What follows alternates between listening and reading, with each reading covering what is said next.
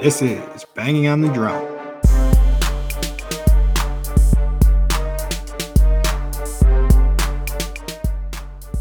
Welcome to episode 26 of Banging on the Drum. On this week's episode, we have Brent Suter's actual Raptor on the show. And uh, Brent Suter's actual Raptor, his actual name was John, and John was awesome. He does stand up. Uh, he's going to send us the links to his stand up and places you can go see him. I think that being said, all of us were pretty naive to what we were what we were going to get on the show and and John was amazing. Very knowledgeable Brewers fan and then plus a stand a stand up uh comedian on the side. So I yeah, I wish I would have known a little bit better and had prepared to start asking him some questions about some stand up, but he crushed the Brewer stuff. Great interview. We ended up getting into the Buck stuff towards the end of the interview with him, and just a very knowledgeable. You can tell he loves Wisconsin sports. So, very knowledgeable guy. Uh, and we're definitely going to try pretty hard to get him back on the show. That that was the one guy I was. He did great, but I feel like I failed him a little bit. So so sorry, John. Mike, what did you think of the interview? Uh, John John was awesome. I think that he really knew his baseball stuff, and I try to like pay attention from a more of a bird's eye view, right from the top. And he was really digging into a lot of the details with the Brewers and got me learned up real good. Up oh yeah, good. Riley, what do you think? Yeah, and I guess I, I fell in the same boat. I didn't know he was a stand-up comedian. He was super fun to talk to, super entertaining. But even on Wisconsin sports, like you guys said, he was super knowledgeable. I watched the Brewers almost every night, and he still taught me things to look out for going forward. He's just he's a good listen, and he's he's a great listen. So, like I said, I feel like we are I let him down not having any questions to contribute, but he was awesome, and I hope we get him going forward. So, yeah, no, we're we're definitely gonna get him on again. Very funny guy, but yeah, I wish we I wish we knew we could unleash unleash the funny he had. Doesn't know shit about real Raptors. I'll I'll give him that. Uh, he still thinks the Raptors are from the Jurassic Park, the movie Raptors. We did get tangled up in that, so that was a little confusing. I was the confusing one in it, but what I was trying to say, and sorry, John, if you're listening, I'm going to hang you out to dry here, is I think people think raptors are different dinosaurs than they really are. Does it that make sense to you guys? Yeah. So if if you were to ask me, I like raptors are so like used in like I don't know, just like dinosaur talk for how much that's used. Like you'd think it's just a big ass dinosaur that's like vicious, but it's not. It's a three pound or what, three foot. I don't know how many pounds. Three foot, 30 pound. Yeah. Yep. Yeah. But anyways, it was such a good interview, and we're going to get right to the interview right away. So here comes the interview right now.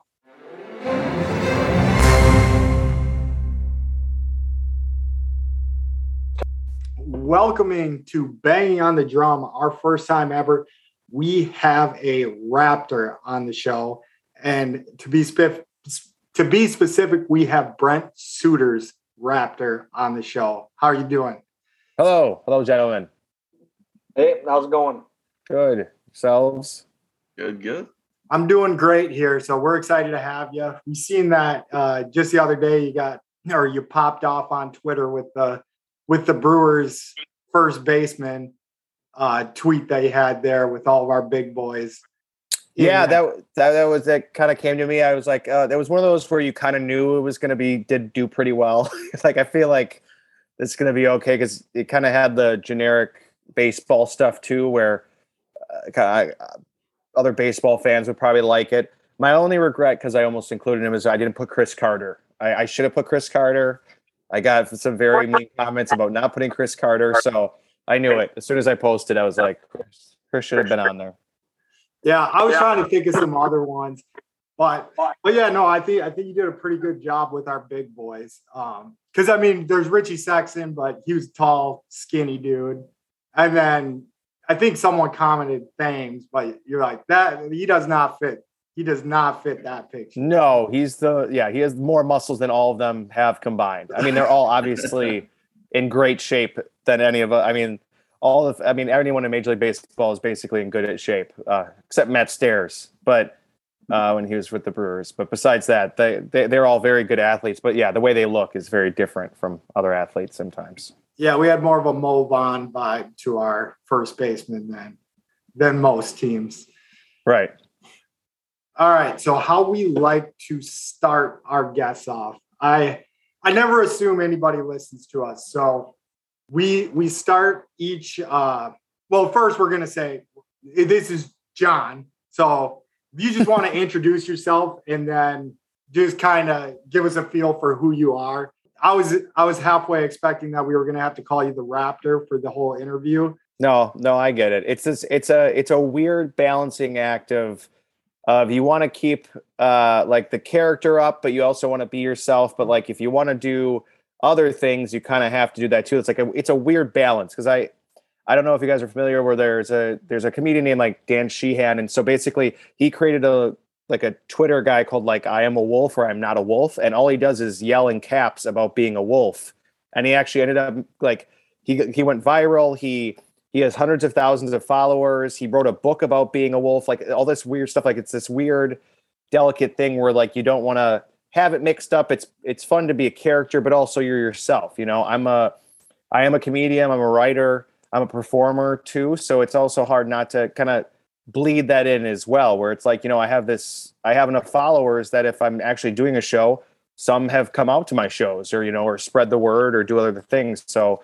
you know it's it's you kind of want to use a platform if you have a even if a small one to to do it but it's a balancing act because you don't want to be that person and uh i don't know it, but it, being pretending to be a dinosaur also works out. I mean if you're if someone tries to argue with you all i have to do is put in all caps i am a raptor because they'll and the, I the amount of people who who won't look at me and then just say okay brent it's like you didn't even finish reading the name of my thing. Like that's you know sorry dan 0697258365 who is definitely a real person. I'm sorry.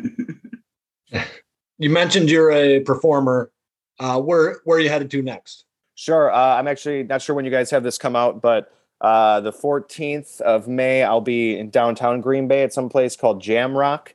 Uh it's kind of a dive bar. Apparently last month when they had a a show there a comedy show someone od'd and everyone just left to go watch the ambulance. So uh, I, mean, I don't know if that's going to top that one that I wasn't at. Um, otherwise, uh, I'm in uh, Menasha, Wisconsin, which is kind of near Appleton. There's a brewery called Bare Bones. I'm there the 26th. Uh, and then I, I think I have a couple other dates in June and August. I'm just trying to remember. But yeah, I, I, I have a website, johneganstuff.com. Um, I recently just posted on my website like a little blog piece about uh, having to follow a Nazi at an open mic. So read that if we have the time. That's uh, that's quite an interesting tale. But uh, besides that, yeah. Can you elaborate on that one a little bit? We've had we've had some Third Reich news on the show recently. I was trying to sell some Nazi stuff, feeling kind of weird about it. You were selling Nazi stuff? Yeah. So my father-in-law, uh, he lives in Brazil, and he gave me some stuff to like bring back to the states to sell it. I don't know. It, it was weird. Like I was dealing with a crowd. I was trying not to give it to like a neo-Nazi or like somebody that really wanted it. I wanted to give it to more of like a historical collector. Yeah. So it was kind yeah. of like weird but fun at the same time, kind of weeding out like, is it all right to sell this to this person? Like, yeah, it's not. Yeah, it's it's gonna go somewhere else instead of like a pin on the lapel to the next like you know capital riot. Yeah, you don't want to have that on the live stream of that that piece you sold him and being the next like the like the hey, shaman guy. Helmet. Yeah, yeah, yeah. Oh, you gave him the Viking helmet when he stormed the Capitol, and then no, I get it. Uh, but no, Yeah, I can elaborate. So basically, so it's at Skyline Comedy Cafe. It's in Appleton, Wisconsin. So I was there and I was closing out the show. There's like 20 spots. People can kind of fill in, fill out, and nobody kind of knew him. And I that's the thing. It's like sometimes you don't know the younger comics. I've been doing stand up for over 10 years. So so much changed during the pandemic. Some people stopped doing it. Some people, a bunch of people started it. It was like coming and going and stuff. So basically, uh, six people that night didn't show up, which uh, is a lot for an open mic. Uh, and so this guy came up to the host and was like, "Hey, can I go up?" And it was one of those things where I kind of like wanted him to, just because like as soon as I saw him, he had a, an arrest Fauci shirt on, and like it, you don't, it doesn't matter what you think about him. That's a weird choice to just have a shirt on. That's like it's you know just to arrest a man who was just like, "Can you wear a mask so we can go back to baseball?" And then the, everyone just hated him, and so I'm like, "Well, you made money on the side, okay, whatever, yeah." So he's not a perfect person, but to wear a shirt to arrest somebody whose job for three decades was just to be like, hey, don't pass AIDS to people. And then it's now it's, hey, don't give COVID to everybody. Like that's what he's done. So that at first I was already angry about that. I was like, oh, I hope he goes up. Um, and then he did. And so his opening bit was um, doing a hype video for Hitler. So basically, like he's like, yeah, it's like a wrestling hype video where he's like coming to the ring, blah blah blah, and like I knew it was coming already, so I was angry. Um, people didn't get it, and then like he started getting deeper and deeper into it, and then he like said, "And you know, welcome Adolf Hitler," and then people are like, "Oh, I don't, I don't know if this is a bit," and then it just started spiraling into racism and you know there's only one supreme race and blah blah blah and all these people and mixed races like you can't mix races and so i mean i had a little bit of vodka so i was i had some liquid courage as well but basically i was up there and my entire set was ripping on him. Uh like i just tore him one and everyone was like just like laughing and and and going off and like even said i was just like you know i'm just like how do you follow that? You can't follow you know i ripped him about his dumb shirt. Um and you know the funny if the funniest thing about you is your shirt you don't belong on stage. Like it's to to me as a stand up like it's a it's a privilege. It's not a right. I mean you a stage is a i mean obviously anyone could do it. It's an open mic. I encourage people to try stand up if you want to but it's also not there for you to just spew dumb like hateful things because you're angry or you know your dad didn't hug you. It's it's well most comics dads didn't hug them. That's the whole thing.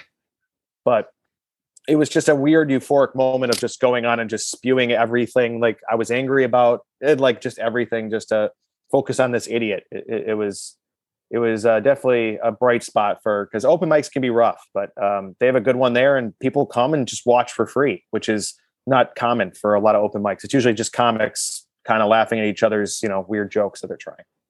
Yeah, trying stuff out. That that's awesome. Honestly, I did not know we were getting someone that did 10 years of stand up on the show today. I love stand up comedy, so I might be asking you even more questions about that. That's fine. Go for it. But yeah, anytime you got run into a guy with a shirt that says like I, I don't know anything like that. One, one of my buddies just sent me something. A guy was wearing a shirt that was like if my AR-15 gets regulated, why doesn't your bitch ass get regulated from whining? Like, I get. I mean, it gives you a lot words. of material to just follow. too many words of that shirt. I would say down here in rural Texas, you see some, you see some sayings. Like I've seen, oh, I'm sure. Yeah, especially the past year. So, real eye opening. The gra- the graphic tee game is one that just never goes away. I mean, I even have a dumb T-shirt shop, and it's just like you don't. People just love having a something that someone can look at. It's just like it's like a little little nugget. Yeah, I just don't want things to be like hateful. It's like be silly. You know, you, you can even say like, "Hey, my AR-15 is my wife." I don't care. You can have that, but yeah, it's just like don't make them long. Don't make them unnecessary, or just like the those one they sell at Facebook that you always see up. It's just like if you think I can handle my daughter with my shotgun, then you can handle my truck with my gun and, and nuts. You're just like, what's who's stopping to read all of this? Like maybe if you're behind him at a concert, like I don't know. It's just yeah, it's yeah, the bold choices. Wanna, you definitely want to follow them at an open mic, though. I'm sure. Oh that, yeah, yeah, for that, sure. That also, was, I'm I bump. Can we agree that bumper stickers should be done like on cars? We've got social media. I don't like like just all of them where people just like have their truck covered of stuff, and especially yeah. if you know and it's even on both ends. If you still have a Feingold bumper sticker, what are you doing? He hasn't been a politician for 20 years. There's not, there's no. Well, it's got to be like a one word deal, right? Like I can't yeah. like try to read it while I'm driving. Any, I'm going to get in an accident. any um anybody with the 26.2 on their car too can it just ticks me off seeing that. Like, congrats, you run a marathon. Like, I'm sure I would do it too, but like, I still get annoyed seeing that. no, you're right. It should just be banned. It's just like you know, post your race photos on your on your you know social media. You'll get your 100 likes from your friends, and then you can move on. Everyone knows you did it. I like it. All right, so we generally uh, start everybody with a little bit of an intelligence test. So Sure. you get um, a little bit something different before the questions. So I'm just going to start you off. Question one: When was the Magna Carta signed? Oh, geez. Um, uh, 1536. You're one So of our closest guessers that isn't a friend that knew that the question was coming. That was impressive. Yeah. 1215. Yeah. Oh, wow. Okay. For some reason, I was like, oh, was that signed during America? But no, I'm glad I went lower. That was good. That was good. So that's what I thought the first time we had it on is that it was signed in like 1830s or something like that. So, what was Walker Texas Rangers' first name? oh, Walker. Close. Cordell. Jesus, I had no idea. I seriously thought it was Walker. Why wouldn't it be? Because that was his last name. So Yeah, but yeah, no, I thought it was not gonna not gonna too. lie. I think I thought his name was Walker Ranger. yeah, that's how that show is uh, kind of laid out there for you. Like his middle, na- his first name was Walker, his middle name was Texas, and his last name was Ranger. Yeah. How many counties are in the state of Wisconsin? Hmm. Uh, 22. 72. Okay. Wow, that was way off. That was not even close. All right. How tall is the average velociraptor? Oh, that's uh I think it's six feet, right? So I think it's three feet, according to my Google search. Okay, So- okay. but if That you would if make you've got sense. better Six feet. information than Six feet wouldn't make sense, would it? That'd be so tall. So, do you? I so I was looking this up today. I didn't write any of this stuff down, but like the raptor that's shown in Jurassic Park isn't really a raptor. It's like called something else. And the velociraptors are those little ones that like spit the stuff and kill the guy while he's pooping. I think. No, no, no, no. That's a a raptor and velociraptor the same thing. It's just short for that. I'm just saying a velociraptor is not what you think a raptor is if you watch Jurassic Park. I'm very confused. What do you mean that this this is because I know raptors ki- kind of might have had feathers. Like that's a that's a big theory. But what do you mean? They're, that's not the one from Jurassic Park.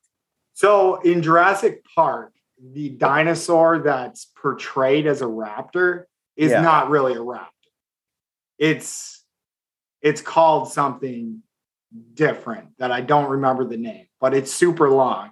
And raptors were the like Mike said, the three foot tall things, and like you just said, that were like feathery.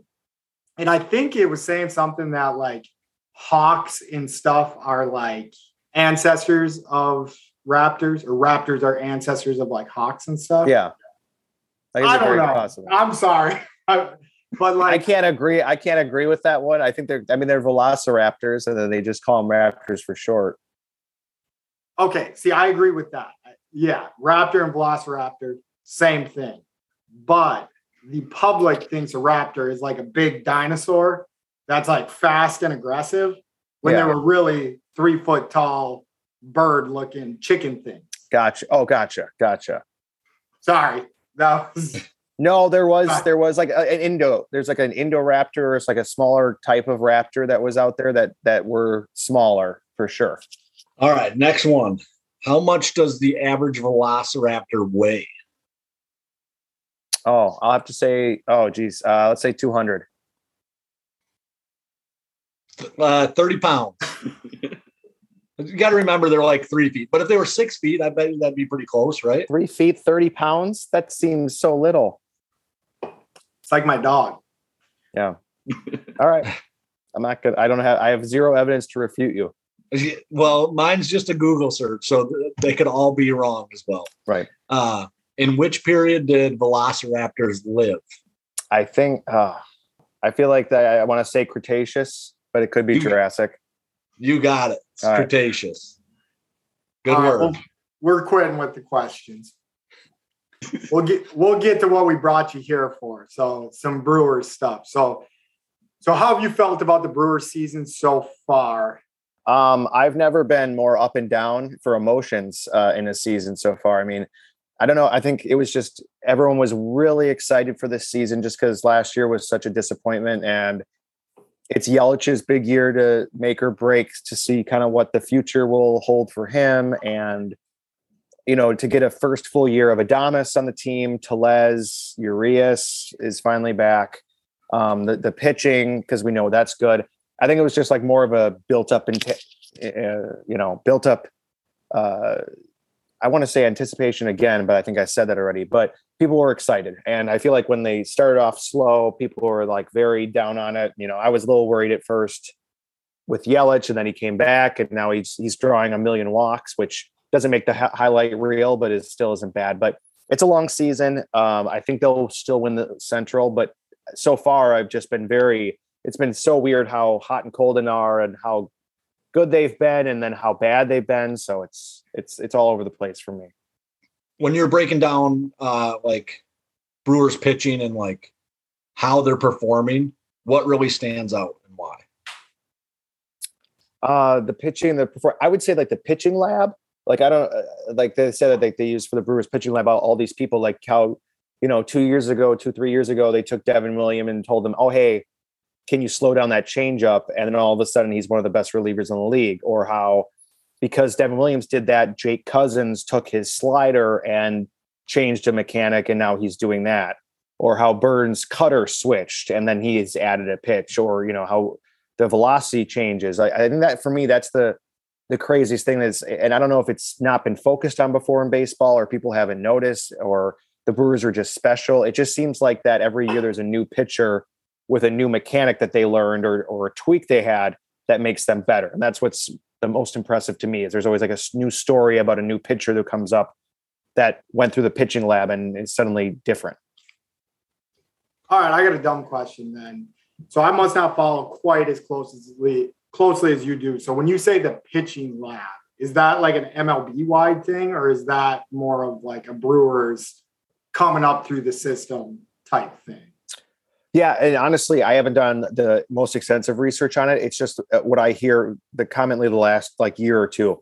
It might it might be more of a brewer centric thing, um, because but I, I feel like I don't hear it a lot for uh, across MLB regarding that. But I think it's just more of them working on a pitch or working with the pitching coaches and just kind of almost doing a lab where they work together, they talk with each other, they study each other and the, the analytics, and then they kind of see what they can adapt as they go on. So. I don't have extensive info, but uh, it's definitely a newer thing that's being brought up on by like experts and articles and, and breakdowns of, of stats.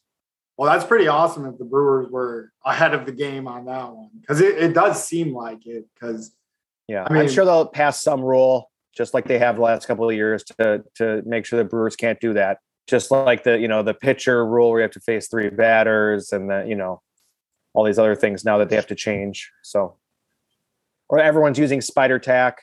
Oh, look, the Brewers have the best pitching staff in baseball. No more spider tack. Uh, all three of our starters clearly were using some form of it, as we're the most everyone in the league.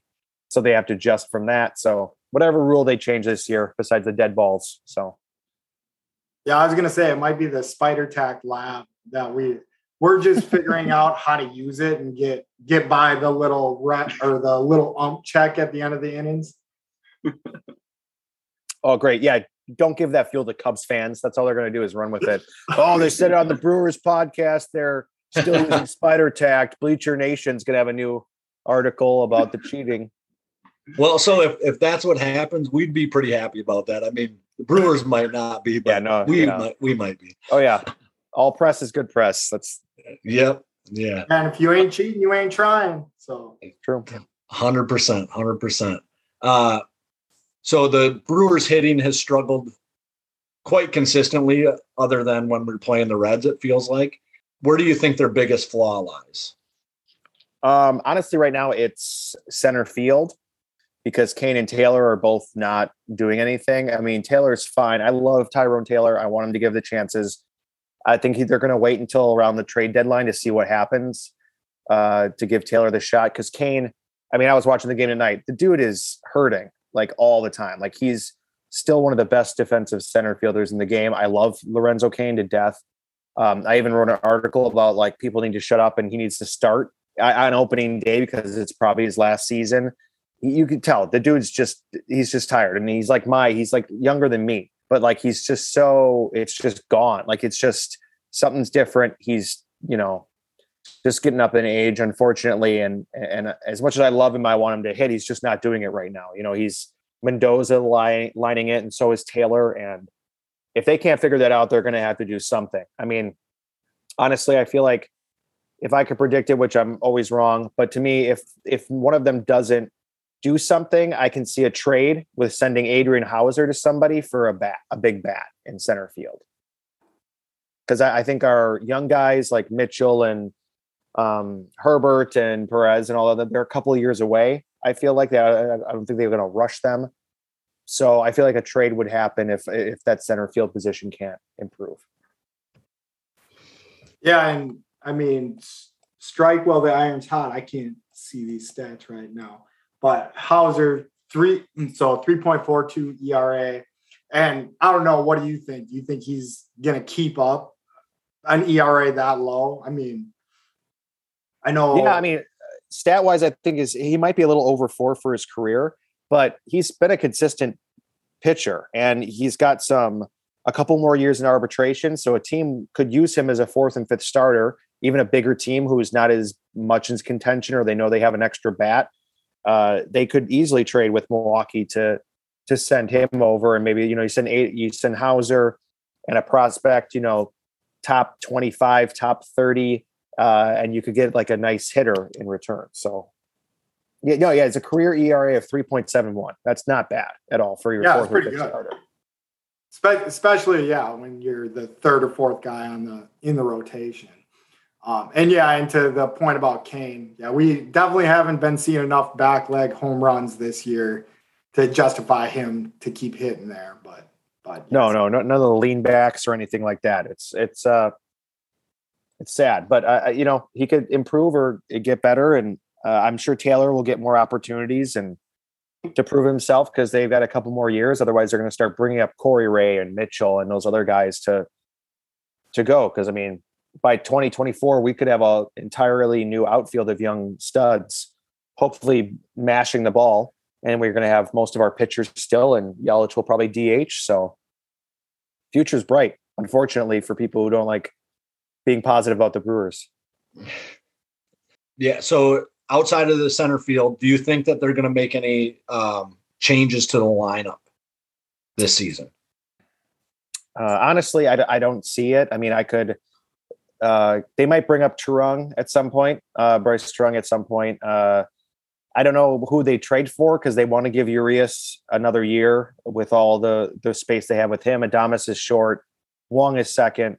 Uh, they might bring up Brice to compete with second if if Wong doesn't, you know, take the option, which I don't know why he wouldn't. And then uh, Tellez has a couple more years of arbitration. Clearly, he's the first baseman of the foreseeable future, unless he completely tanks.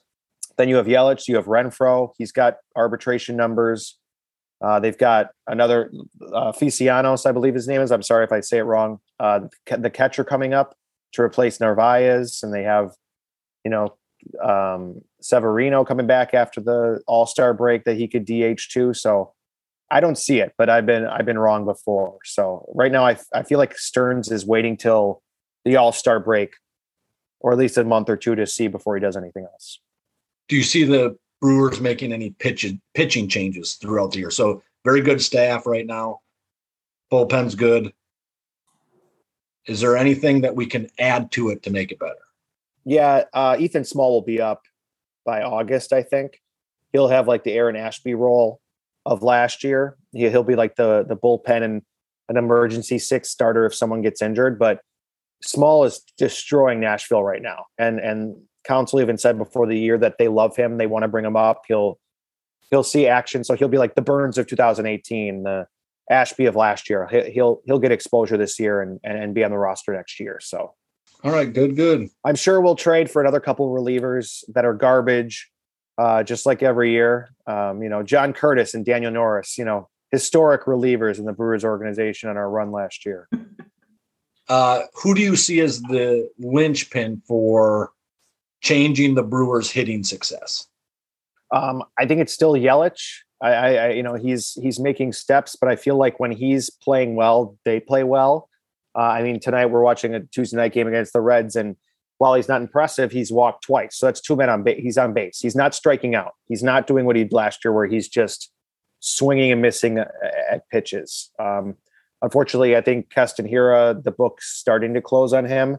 I know he's getting some bats in AAA, but that might be all but over uh, for Keston. I don't know. I, I, think it still happens with Yelich. I mean, Adames is doing fine. Uh, he had a hot week and he's cooled down a bit, but now Tellez got you know back to back players of the week. That's great. Urias got his second home run tonight. Wong's great, and then you got you know Renfroe. I think if Renfroe steps a little bit too, I think they're expecting 20, 25 home runs out of him at least this year. So I would say Yelich and then Renfro closely behind if if the offense really wants to get going. McCutchen as well. I don't know if he's an offensive type of player, but yes. I feel like you don't really think of him right now being out with the COVID stuff, but feel like he's at least a good veteran piece that can fill in every now and again and give you good veteran presence. Oh, right. I mean, they hired him, yeah, to be the DH. So that's true. We're they're missing a key piece right now, and that's been a good clubhouse guy. And um, I don't know if you follow, but his his tweets have been phenomenal. Like him live streaming and mm-hmm. reacting to the field and the inside information about the ballparks, about how everyone was like, "Well, the Brewers' defense sucks in Atlanta," and then he's like, "No, it sucks. That field sucks. Like that field sucks to play on." And you're like, "Oh, how would anyone know that? You you're just watching on TV, and just that inside information is so crazy to to just even, even get a piece of that. But it is crazy that Atlanta would be such such a bad field because it, it looks so beautiful. But yeah, Cole, I think it was like basically back to back innings, or even in the same inning, Wong and Cain both made an error. You don't see that stuff that much. No, no, not at all. Uh, with the Yelich though turning around. What do you, what do you think the biggest difference has been from when Yelich was putting up MVP numbers to what's going on now? Uh, I mean, in my opinion, I feel like after that injury, he he changed his swing, which is, is it's pretty apparent he did. Um, it's very clear he's a little scared of that happening again because if that if something like that happens again, you know that's that really impacts your career of having you know another knee injury in your in your late 20s uh, and he's you know he's going to be 30 soon and it's it's hard because it, it, was very clear he had to change his stance. Then 2020 he he was awful and he tried to fix things and then 2021 he started off swinging way too hard and hurt his back. And then the mental picture i mean that's the thing is you know, it's an, uh, anybody can write it off as an excuse. They can say, you know, blah blah blah. It's mental. He, he's he's running around the bases, so he shouldn't. He, he should be able to swing fine now, uh, uh unless he because we don't know the background. Unless he truly saw a therapist or went through that injury and dealt with what happened. You know, he's doing another MVP season. He's but technically still almost better than Bellinger with those stat lines, and he loses it. The team it costs his team the playoffs, it, like that doesn't cost him, and they played great without him. Like they tried to, to win for him in that wild card disaster game. Um, and I think it was just all that mental stuff. And then you have, you know, a dumb pandemic year, and then and then last year was, I'm sure, so frustrating. I can't imagine being the face of the franchise and not being able to hit the goddamn ball. Like he's just swinging and missing at pitches that would be out of the park two years earlier. Like I honestly, you know, I, it's hard to make excuses for him because you want him to do well. And like I said, this year is going to be hugely important for him. But I think he's he's already improving. You know, he's not striking out. He's walking. He's getting those hits. He's hitting the ball to the outfield. He's not hitting every ball 105 miles an hour right to the second baseman. So for me, it's it's an improvement. And no matter what people say, we've still got seven, eight more years of that. So you know, just you're going to have to deal with it and um, he's going to have up and down years, and then you know. But look at Joey Votto. Last year, he had career numbers, and people were re- ready to release him. So, and so people in baseball talk a lot about like having protection, and I can't remember if it's exactly when uh, left the team, but it seems like there is something to that, and like you said, though, Yelich, his numbers may not look that great this year, but like without having protection, if you're taking those walks, I guess my roundabout question is do you think Tellez is going to be able to be the guy where they're going to have to pitch to Yelich to start improving his numbers? Because if they can just keep walking him, get to Tellez, granted, he was the player of the week last week, but it seems like Tellez will need to keep it up to have Yelich be able to see some pitches that he can hit and not just be walking time.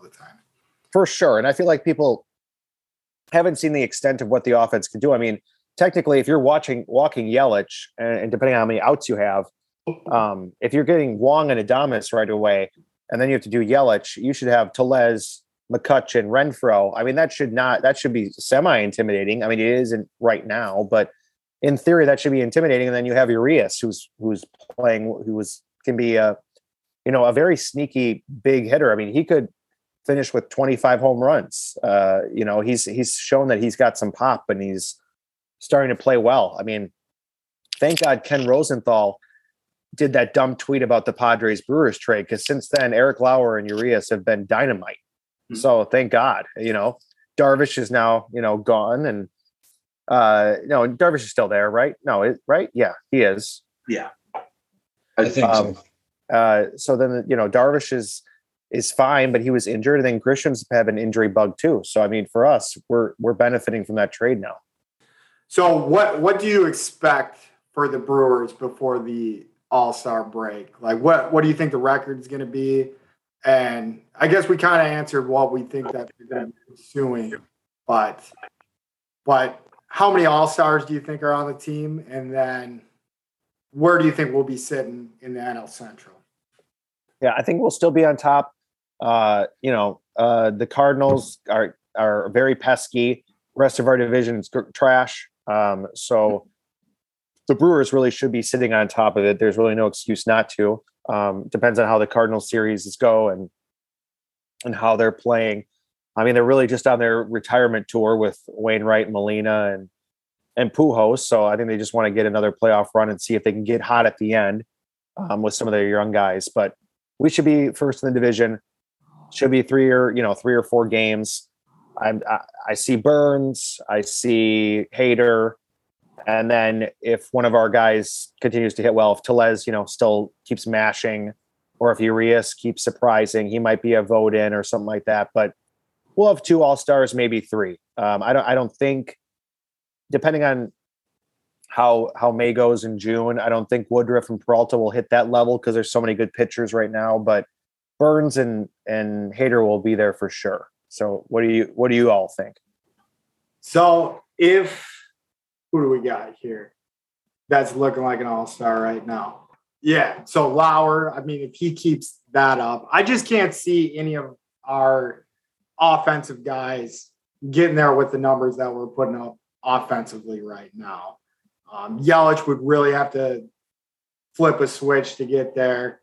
Maybe, maybe if Tellez keeps it going, but the only thing I can see is, like you said, Burnes is going to be there for sure, and then Hader is going to be there for sure.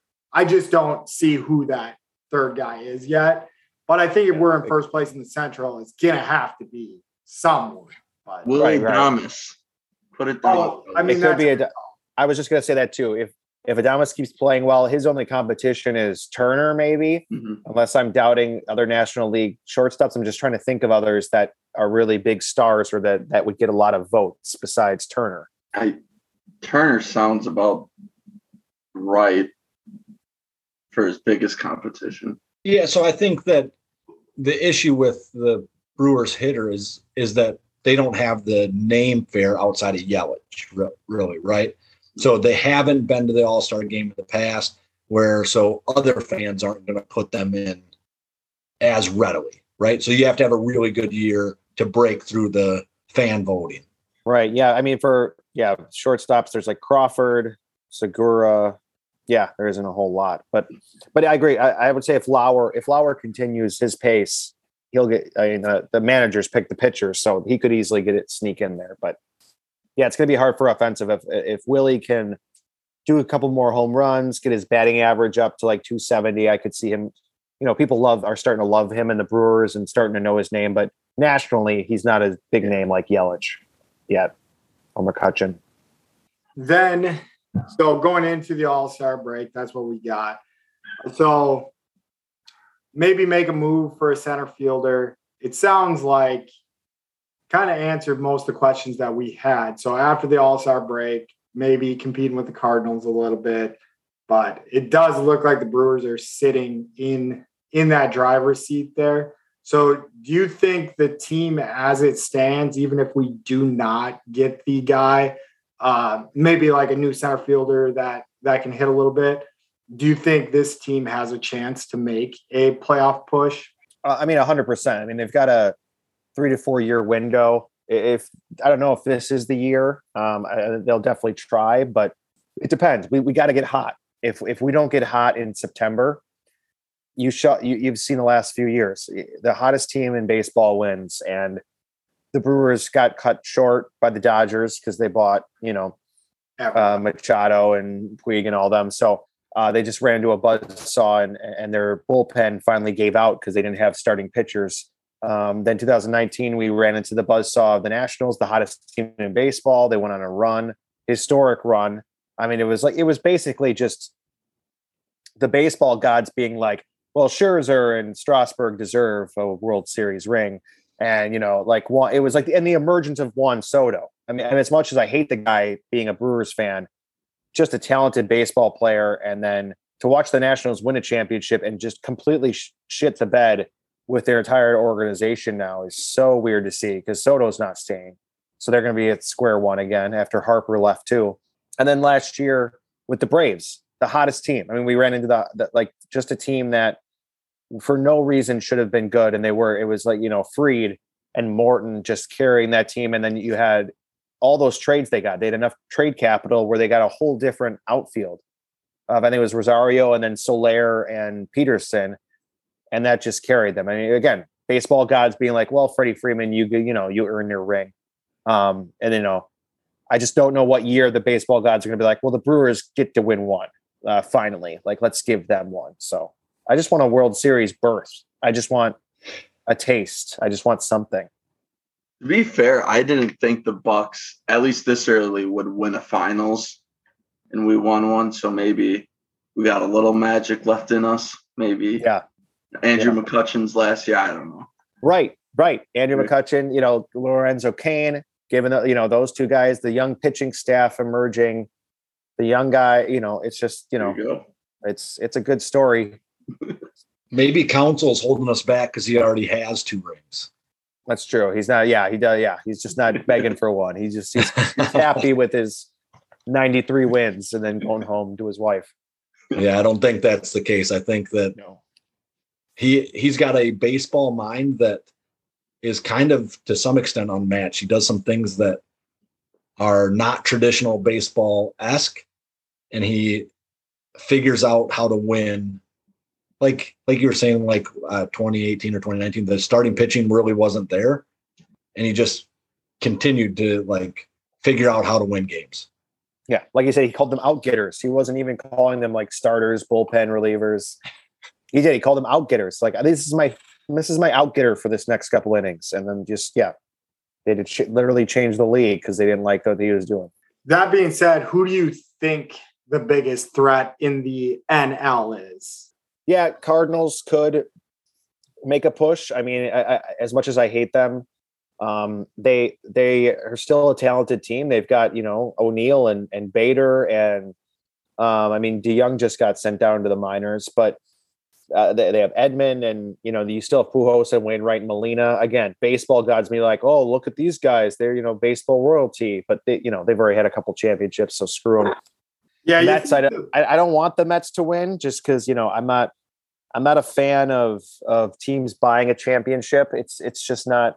I mean, it is baseball, but because you know you can see the Yankees haven't won one for you know how long, and that's all they do. And now they're running into that problem where they're buying up everybody and it doesn't work, and they're they're trying to do anything to be relevant. And Red Sox kind of have done that a few times now too, and they're you know they're they're always a contender. I mean, they're the AL, but I mean the end. I don't know. It's it to me. It's a it's a crapshoot right now, honestly. And just looking off the top of my head, like obviously the Dodgers are going to be a nasty team to run into, and that, and then as you mentioned, the Mets seem like they bought enough talent that that it's going to be scary. But well, the I whole do- NL West is good. They're all above 500. So I mean, that's you know you don't know who's going to emerge from there. Could the Giants get hot? You know, could the the Rockies randomly make a couple trades and get hot? Uh, if Brian's you know healthy again and stuff like that, and you know the Braves can make another run. Um, who knows? The Phillies could make a trade for a, a bullpen arm and another starter and start making deep runs. You know, with Nola and Wheeler, and they have you know they don't have good defense out in the field, but they could if they score ten runs a game in September, they could you know carry that on to the to the playoffs. So yeah, it seemed like when Machado went to San Diego too, like people were like, why why is he going there? You know, like going from a contender to a, a non-contender, but he showed why he went to San Diego because that team sure turned around. Like once he got there, they started getting some more players. they there. must have yeah they they must have had a plan for him or like told him like hey this is our three year plan and that must have just been a alluding to him uh, the money probably a little bit uh also being on the coast but uh yeah it's just very sad that uh tatis is is hurt that he's a face of baseball and there's a new you know breed of baseball that i i love you know when you have like the willie adamises and the you know fernando and the Ohtanis and it's just to me i, I fun baseball and like the white sox players and I love baseball as as much as Rob Manfred hates it. I, I love baseball. So I mean, Is Tatis out for the whole year? no, he's out for another month or so. He's but he broke his wrist on a motorcycle, so it could be a slow rehab process. Yeah, Yeah, wrist is a tough one for hitters. Yeah, you need that one. Yep. Again, I look. I I- I don't want to tell people what to do with their lives, but if I was worth three hundred fifty million dollars, I wouldn't be riding a motorcycle. I just wouldn't. Like if I'm the if I'm the face of baseball and on the cover of the show, like I just like I it's a different level to me. Like I don't know, like you, how are you not just sitting training every day and being like, oh yeah, I can get my car service to bring me from this to place. You know, like roller coasters fucking exist. Uh, and I'm sorry to swear, but like if you don't swear, but you know, get your thrills anywhere else you want. I mean, porn's free. You don't have to go to on a motorcycle to to and you can alive. swear as much as you want. That's that's one of our claims to fame is we're the uh, Brewers, Bucks, and Packers podcast that says "fuck" the most. So, Okay. so you just added to our numbers. there. Well, I added one, so I'm sorry. Yeah, the most I don't know about that. I've sworn a lot. Of Well, Uh, you should hear Mike when we don't have a guest. oh, okay. That's I, I his- just that's the word I use as um quite frequently, so it just rolls off as No, and thank you, John. Um, I don't know. Does anybody else have any questions? We kind of rolled through Mike's list. All right. So, what's your favorite thing about the Brewers this year, or maybe historically ever? Right? What what what's the thing that like pops out to you as a Brewer fan? Oh, geez. Um, I guess for me, always, I mean, is is the park. I mean, for me, I I grew up in in Miller Park. Uh, you know, I was in grade school when they were building it, when they announced it, and so, you know, going there when they were terrible.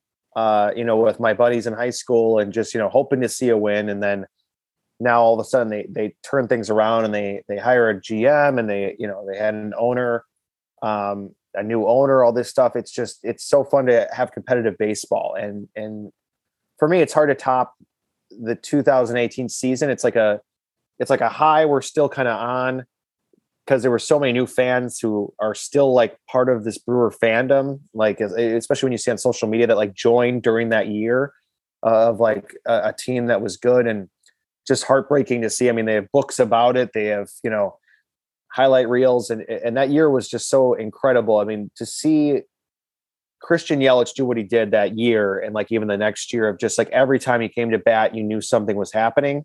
Like even game seven, he hit that first home run. You're like, oh, we're going to the goddamn World Series. And then just absolute junk by Puig and Machado. Just like, God damn it. And you're just, and then just to, to collapse. And that thing, I, to me, it's just being, I don't know. It seems different to be a Brewer fan, to be kind of like part of this like tailgate experience of like the Brewers and Bernie Brewer and you got Bob Uecker and you have this like baseball lore where yeah we've never won anything but it's like this like different fandom where people don't hate Brewers fans unless you're a, a fake fan of being a Cub or Cardinal fan, um, or you don't know what baseball is, or you know you're some done Padre fan who are like like this Father Phil guy or Padre Phil, where the hell his name is, where he just swears at the camera and can't name five of the pitchers on their staff, but as long as I got my San Diego Padres jacket, I'm cool.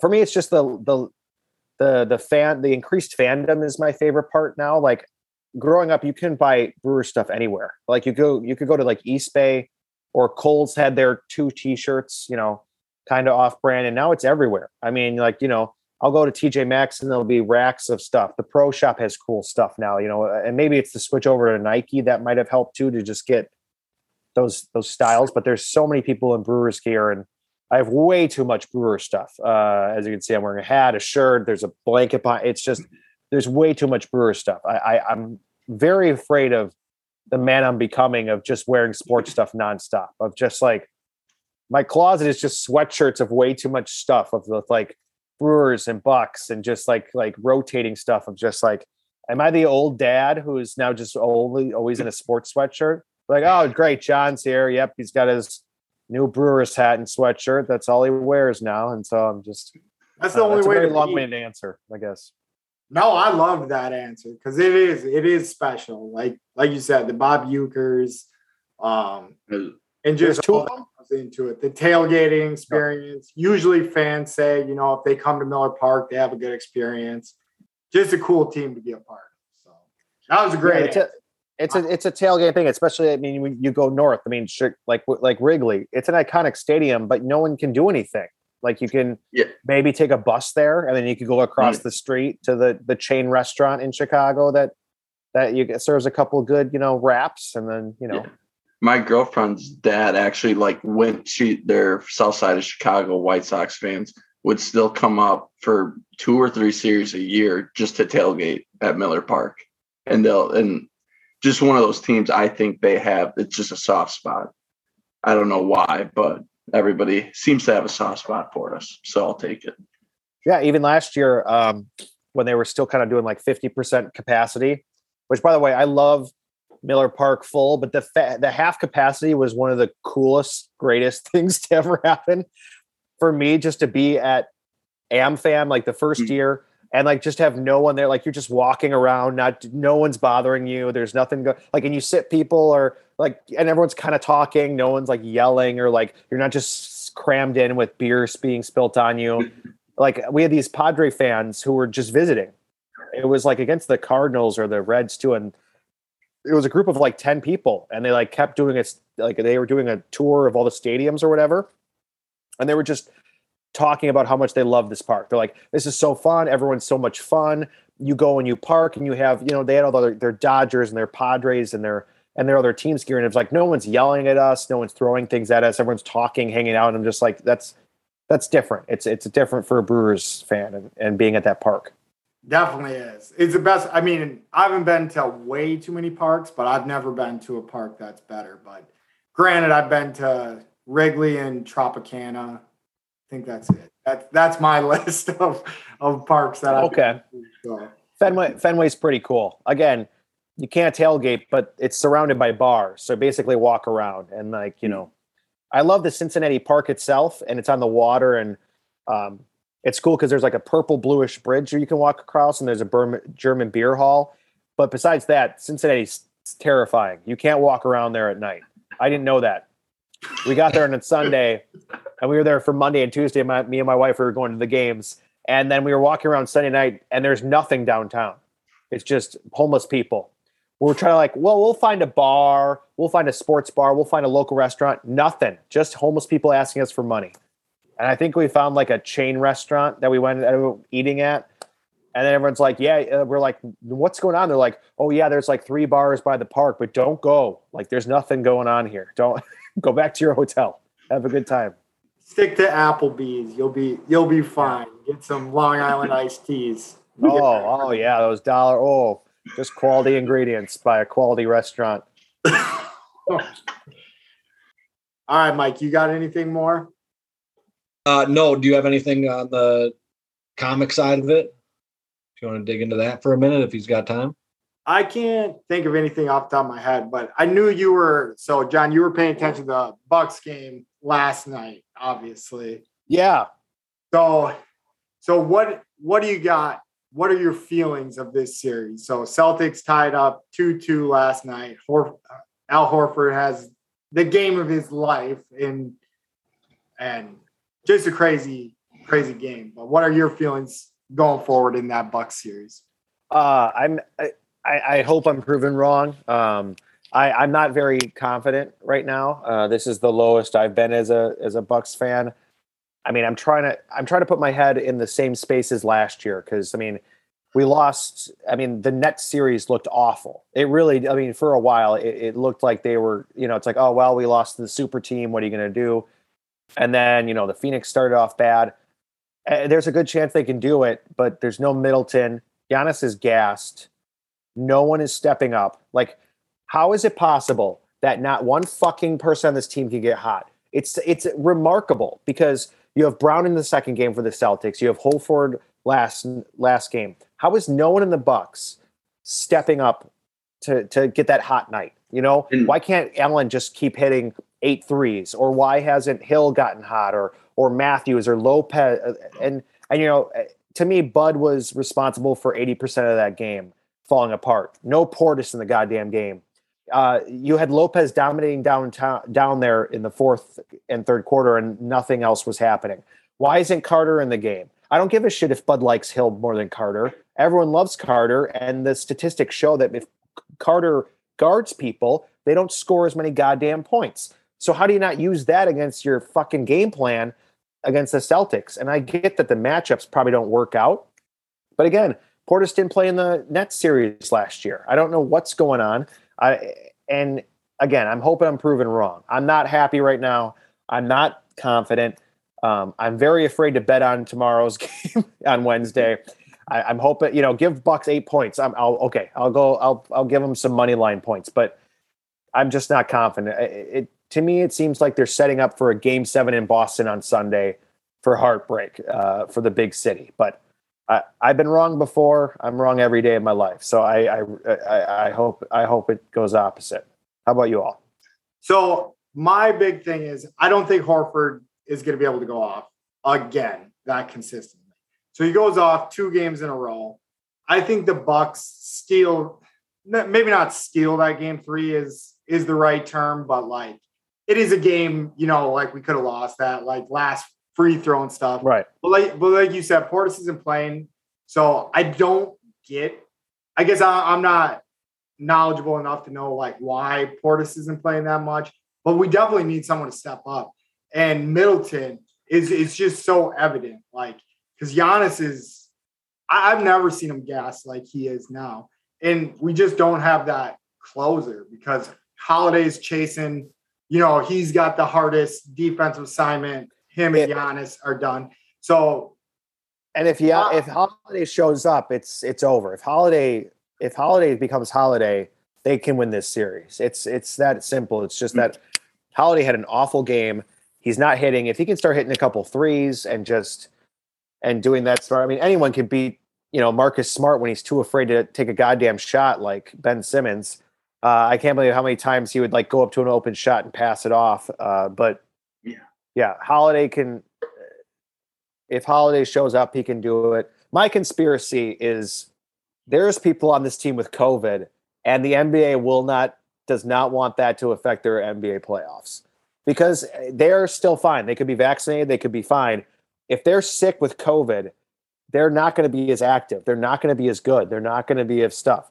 My conspiracy is that there's like three players in the Bucks who have COVID and they are not playing well because of it. Yeah, and I think that's like pretty obvious that you're not going to see Giannis in the playoffs go out with uh, COVID after his brother that he was hugging No, no, no, no, had COVID during the championship run. And No, like eight, Giannis, of eight course, of my friends have COVID right now. They all randomly have it. Baseball players suddenly uh, are getting it now. Somehow I know. So, no I know a couple of people with it too, as well. Yeah. Now that you say that. somehow no fucking NBA player traveling across the country on airplanes is getting COVID uh, with full stadiums. Don't they're not they don't want to fucking lose their ratings. Which I I'm not a conspiracy theory guy, but there's no way no one's not doesn't have COVID right now on any basketball team in the playoffs. Yeah, it blew up. I agree. I just got it for the first time two weeks ago or three weeks ago now. And And would you like well- Fauci arrested? yeah, arrest that guy, throw him in cuffs, and then let's have a Third Reich speech about Hitler in some some way. Bring him into the ring.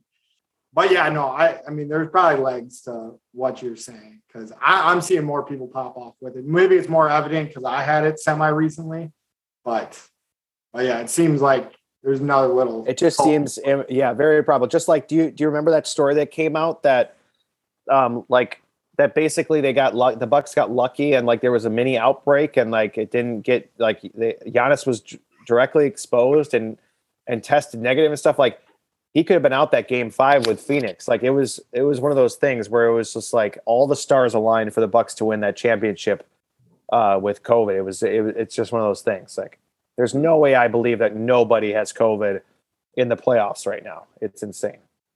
So if I remember correctly, the NFL didn't have anybody during their playoff run either. And I and I kind of had a thought that like they were pushing positive tests through late in the season so that it wouldn't affect any of their games. So they had, they have the, they had the 90 days. Yeah, everyone got it in yeah. November. a lot, yeah, yeah, yeah. So all of a a sudden, lot of oh well, you tested positive. You don't have to test it for, for 90 days. So that oh, it goes right through February 7th. Crazy how that math works out. And so no, Right. I get it. It's it's a it's a tough thing. But then you know, then you see like McCutchen, he he came out and said, Hey, it's kicking my ass right now, you know. So it's still it's still getting to people, it's still a thing, it's gonna be around, and it's just funny that it's not affected the NBA playoffs whatsoever. While strangers are going up to Chris Paul's family and you know touching them, and people are in close contact, and nothing's going on. Like there's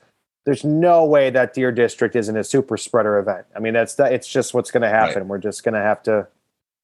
yeah, Mike. I, I just uh, had the the non-COVID everyone's had. You could tell in my voice a little bit.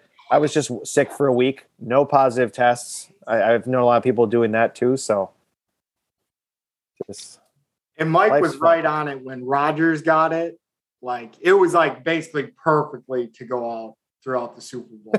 and that was Mike's first comment was like, yeah, I think oh yeah, Rodgers was probably drinking from fucking straws of his friends uh, at that Halloween party just to just to be like, oh, we got the Chiefs coming up. Uh, let's see what Jordan Love can do. Then I'll get my contract. John, thank you very much for coming on. We really appreciate it.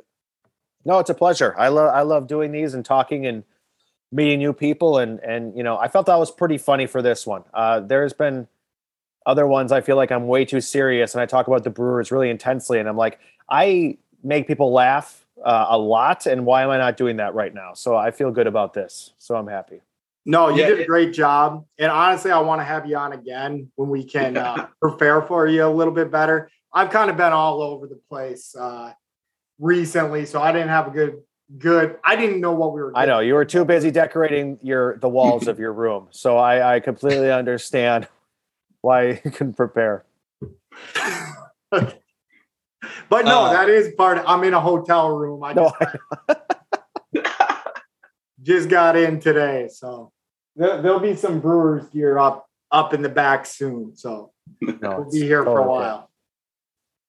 But yes, thank you so much for coming on. You were great. Um, hopefully, we can get you on again. Like I said, anytime, anytime. Let me know.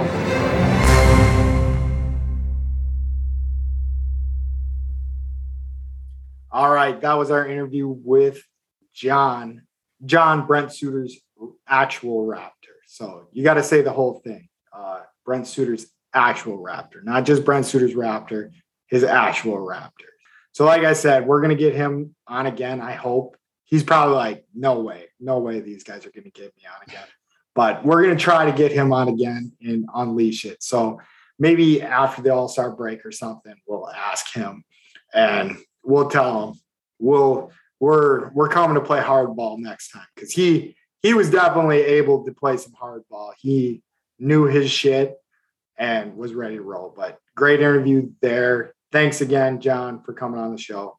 And go check out his stuff. Uh, he did just send me something. So we're definitely going to have his links at the bottom of the podcast. So please go check those out. Uh, funny dude. So we have John Egan's stuff.com. So John johneganstuff.com is his website. And then if you go to youtube.com slash John Egan comedy, you can see some of his stuff that he has on YouTube there. But and we can I'm link it into gonna we can link it into the podcast notes as well as well as our social media. So yeah, no, it, it'll definitely be linked in the podcast notes. And yeah, like Riley said, we'll we'll tweet it out. Check out his stuff. And if you're listening, to, on Twitter at Brewers Raptor. and if you're listening in the Green Bay area, go check him out. Sounds like he's up in that area doing stand up, you know, relatively frequently anyway. Go out and see him live. Awesome, awesome stuff. So now we are gonna roll in to just the normal stuff we do in the show. So if you're listening for John here, John's stuff is over, but you can roll into it. So we usually lead off with our overs and unders of the week. And that is the best thing that happened to us of the week and the worst thing that happened to us of the week. And we never know who's going to go first. So is anyone going to raise their hand to go first? I got a definite. Oh, go ahead. Go ahead, Riley. no, I was gonna say usually take the Thunder going first. Mike, I'll go first, even though I have nothing exciting at all. So I got my over for the week. I come from a really pale family. And for the first time in my life, I'm getting a little bit, a little bit of a tan. I don't want to sound like a teenage girl, college girl getting a tan, but like it's nice going outside, like not getting sunburned every single time you step outside. So that's been an exciting new. Yeah, you Thing. look hot, dude. What was that? You look hot. I like that tan on you. Thank you. Paige Thank is you. a lucky girl. Damn right. but no, even like last year, I lived in Texas for a year now. Last summer, I just burnt. I was red all summer. Didn't get tan. I just got red, which just made it kind of miserable. I don't know if Patrick or Pat, I don't know if you got into any of that, any of those situations, but it's miserable being in a southern state and just not being able to tan. No, So- I'm made for the South, dude. I tan like uh, a fine, I don't even know what tans well, but we'll just say like a fine wine. I just get better with sun. I don't know if wine gets better with sun, but I I, tan. I don't think so. I tan. Pat think and I they're in the lifeguarded. Pat and I lifeguarded together for a long time. He might be the guy that gets the darkest I've ever seen. I mean, he just like you would almost Oh, Mike, I look handsome. Yes, incredibly handsome, but only because you look like me. But that's not the point, right? Yeah, yeah. I'll give Yeah, some but you you get darker than anybody I've ever seen. Yeah, no, I tan. Like I'll I'll maybe burn for like three days, and it doesn't even hurt. Like maybe it's a little uncomfortable in the shower, but after that, I'm just tan. But back to you, Riley. So no, I don't have that problem. Sorry. Must be nice. So my under, I'm trying to think of one. I've had a pretty uh easy week, I guess. I, I didn't get to see my mom on Mother's Day. Mom, if you're missing or if you're listening, I miss you. But I don't know. It's always tough being away from family on holidays, so it's kind of an under, um, especially being on the other side of the country. But it is what it is. Gave your mom that shout out though. Chill. It's all that matters. I know she's listening. Fishy, we love you. We love you. Mike, you ready to roll? Yeah, so my under and my over are similar, right? So my under is that it's it's starting to get hot. So it was like 88 today, which is great, right? That's that's awesome news. except for the fact that I don't have air and it's super fucking muggy. So it just it's too hot for me to just like sit comfortably in my house without sweating. And so that's my under is that it went straight from like winter, like 40 degrees to summer, 90 degrees. We had like three days in there that were like 65, 70 degrees. Perfect days. Got a lot of stuff done outside. That'd probably be my overs that got the yard looking way better than it was. Actually went outside, got some things done over the weekend. And then Monday and Tuesday hit, and it's just like uncomfortable to sleep. Didn't sleep well last night. Didn't sleep. Probably am not going to sleep super well tonight. It's just too, too muggy. So you don't have air in your house at all, like central air or like AC or So we have like some window units that I'll have to throw in, but uh no. Woof. Yeah. See, that's that's crazy to me. I remember, so I was up in Canada and like in the Edmonton area, and that was news to me. Like that people in Edmonton, like central air wasn't like normal. I was like, are you guys kidding me? It's like, I think I was up there in like May and it was kind of hot.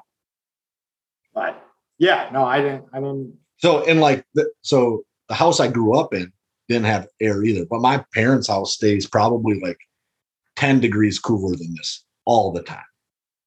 Like a hundred percent. They they planted some big ass trees so that their their house is always in the shade. And then this house is just kind of junky and so and it's old. So just heats up and then doesn't want to cool down. I don't think I've ever lived in a building that didn't have some sort of air conditioning. So My my college house up in Menominee didn't have air, and it was just an awful experience. So I, I'm I'm thinking of you during this time.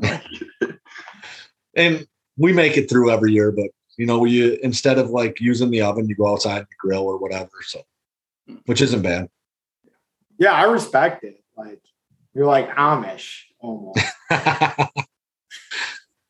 All right. So what's the over then, Mike? so the over is that we had some uh, like three days of really good weather i was outside got a bunch of stuff done outside got a bunch of flowers planted my deck is looking like cleaned up picked up got my shed picked up so life is good Nice, nice. All right. So I'll lead into mine. So my under and my over are probably going to be pretty similar. So my under is all the wedding stuff is over. So so there's nothing more to like look forward to. So we've been planning this for I don't know, 9 months to a year our our wedding and everything. So it's I think I think that's why they say bittersweet. I don't get bittersweet really anymore, but like you know, we don't have the wedding to look forward to anymore. We don't have the honeymoon to look forward to anymore. So that's all over. And also on the underside is like right once I got back, I, I'm on orders in a town two and a half hours away. So I mean, I'll be going back home on the weekends. So I'll get to I'll get to see my wife and my uh, my animals on the on the weekends. So that's my under. All the wedding stuff is over, and had to leave had to leave my house to go to work right away. Then my over is all the wedding stuff is over. So it's kind of a relief, like that it's done. You know, I get to get back into a routine. I'm still not back into a routine. And I think growing up, that was like always the thing I didn't get. I don't know how to explain this, but like I I was never in a routine and I was a very unorganized person.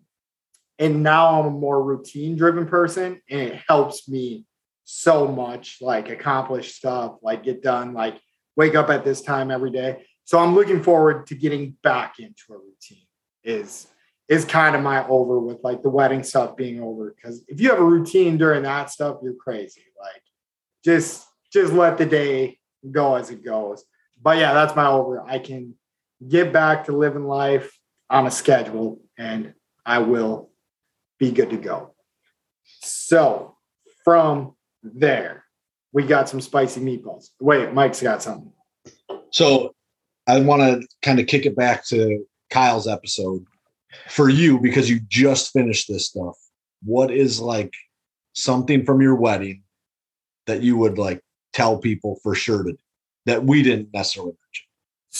So we we extended our uh our uh, reception was only supposed to go till 10 but like we were having such a good time like i was like what what's an extra hour gonna be? So they, they told us and i was just like yep that's worth it. Honestly though you guys helped me out so much like I, big thing i took away was like don't have any like shame in what you're doing. I mean have some shame like don't don't show your dick or anything at wedding. But like but like go with the flow. Like i would say if i was giving riley advice is like it's kind of a cool guy kind of uh reserved and maybe i don't know you as well as i think i do riley but like i could see you being like oh i don't want to like that, that's dorky I'm pretty reserved. Yeah, you got that spot on. yeah. So like you'd be like, oh, that that's a little bit dorky. Like I don't want to do that. I would say is lean into everything. Like you're you're gonna get pictures taken of you all day. Um, when the camera guy got there to me, like right off the bat, it did make me like stepping up because I was like drinking beers, getting ready with like my groomsmen and some of the other guys who had wives or significant others that were going to be in the wedding. So we were just drinking beers, having fun camera guy gets there, I turn into like a statue, which I realized I just needed to have a couple more drinks and then then I'd be good. But I, I would just say like lean into everything. Like the picture stuff I don't love because it was I, I wanted it to be like more natural, but we got the pictures back already and they're amazing. Like these people were true professionals. So maybe that's something. But I took that from Kyle's advice as well. Is like his his uh camera crew that did their wedding didn't do that great of a job. So we hired true professionals to do our wedding. Our pictures are amazing. But yeah, I guess that that's what I would say is like don't feel like a dork, like kind of be a goofball. I took from Mike's advice, like be out on the dance floor the whole time. And I basically was. Like I went and smoked the smoked a cigar with the guys and uh, my stepsister joined us to smoke a cigar. So that was pretty cool. Basically, I invited everybody. But just be like very inclusive too. Like if you if you see someone like that standing there like not having a good time, or maybe they're it's not that they're not having a good time, but like try to give them the opportunity to, you know, join the flow of things. And and I felt like we did a pretty good job of that. I I hope everybody that came to my wedding had a good time. Yeah, it, I mean a long-winded answer to it. What would I change, or what would I give it advice? And I think you and Kyle gave me great advice to strive. Like I feel like our wedding was awesome. Like I couldn't imagine a better day. So thank you, Mike. Thank you, Yeah. Kyle. That was Was mine not good enough, Pat? you didn't. I didn't give any actual wedding advice. I don't think. You no, because I was just like, give me hypothetical advice. Yeah, yeah. And you're No, I like, no. I can't do that. Like, He was too cool for that, right, yeah, Pat? exactly. Yeah, that's, that's that's, what- what I'm saying, Riley. On your wedding day, don't be too cool for anything. and it wasn't that. I just I've been to like two weddings in my life. like I have no idea how they go. Yeah. So I guess my advice, I'm going to sum up my so be inclusive. Everyone that you have there, make sure you talk to like everyone for a second. I think some people would give you like opposite advice, like make them come, maybe not opposite advice, but like make them come to you. Uh, so be inclusive and just like don't be afraid to have a good time. And if you're having a good time, it's going to allow other people to have a good time. Because what I did was like, I was just like, I'll be goofy. Like, I mean, I'm a phenomenal dancer, so I mean, it's a little intimidating when when I get out there and rip it up, but but I toned it back a little bit for the people. Did some dorky stuff, you know, did the chicken dance, got people out there, but but like I said, Mike and Kyle gave me great advice. I definitely took took notes of what they said, mental notes of what they said, and tried to incorporate it. And like I said, I, I can't imagine. I have no complaints. Uh, I couldn't imagine the day of go, going any better. It was it was awesome. Good, good. Sorry, I just wanted to bring that back, and it's fresh for you, so that's why I was. Because Yeah. like for me, I have to like think hard to like. Yeah, and that was another that thing. advice. I had a few buddies reach out to me and they're like, "Hey, this day is going to be a blur to you." Like Mike said, like if they listen to the podcast, they would be like, like Mike said, like it's hard to remember. And we caught COVID, so like we had to stay there for an extra week. And I was like, I'm gonna take notes, like I'm gonna document it. So I I actually wrote everything to remember it maybe not everything, but I wrote enough to like spark memories of like this is what I did that morning, this is what I did that afternoon, and I can't imagine forgetting it, but I forget a lot of stuff. So so I'm glad I got notes of of how it went down and what happened. So great day. All right. From there, we are leading into spicy meatballs. And I think I'll lead off right off the bat because mine kind of has something to do with like so we went to Punta Cana for our wedding, and my spicy meatball is they make international travel way too inconvenient. It needs to be fixed and it needs to be more affordable. People need to get out of the United States or whatever country they live in and experience like a different culture. Granted, for this experience, we were on a resort, so you're not I mean, they they throw some like culture stuff in there, but I forgot about how big of a pain in the ass it is to like go through customs and shit like that. Like they need to fix that process. I don't know exactly what it is. Man almighty. I was just waiting in line like I was a prisoner. And it's just so awful. Usually not so bad getting out of the country, but getting back into the United States. United States, come on guys, let's figure some shit out. Make this process quicker and less painful because it was painful getting back in. Let them drugs in. Come on. I agree, man. Just open up, open up these borders. Let's let's just roll. You show me an ID, you can come in this country. That's how I roll. Geez, we need an ID now. God damn! In the 1700s, you didn't need an ID. But that's what I don't get is like, why does it take so long to check a damn passport? Like these lines are Yeah. like an hour, hour and a half long. You wait in a line to get back in the country. And when you get up there, they're just like looking at your passport. Come on, let's just do the Walmart self checkout. Let's go. I, I've only been out of the country once for a cruise, and when I came back, it was like it's an awful experience. Like I was dripping sweat in like a humid Miami, Florida like lobby, and no one wanted to be there. But like it's fine because that's the one and only time I've been out of the country. If it's for like frequent people that's out of the country, I couldn't imagine like how annoying that'd be because like every time you come back to the country you're doing the same thing and it's like you said an hour hour and a half wait. When it could like when you get up there they just scan something do whatever to your passport and you're done. But there's just i don't know what takes so long. Like i don't like you said like i just don't get it.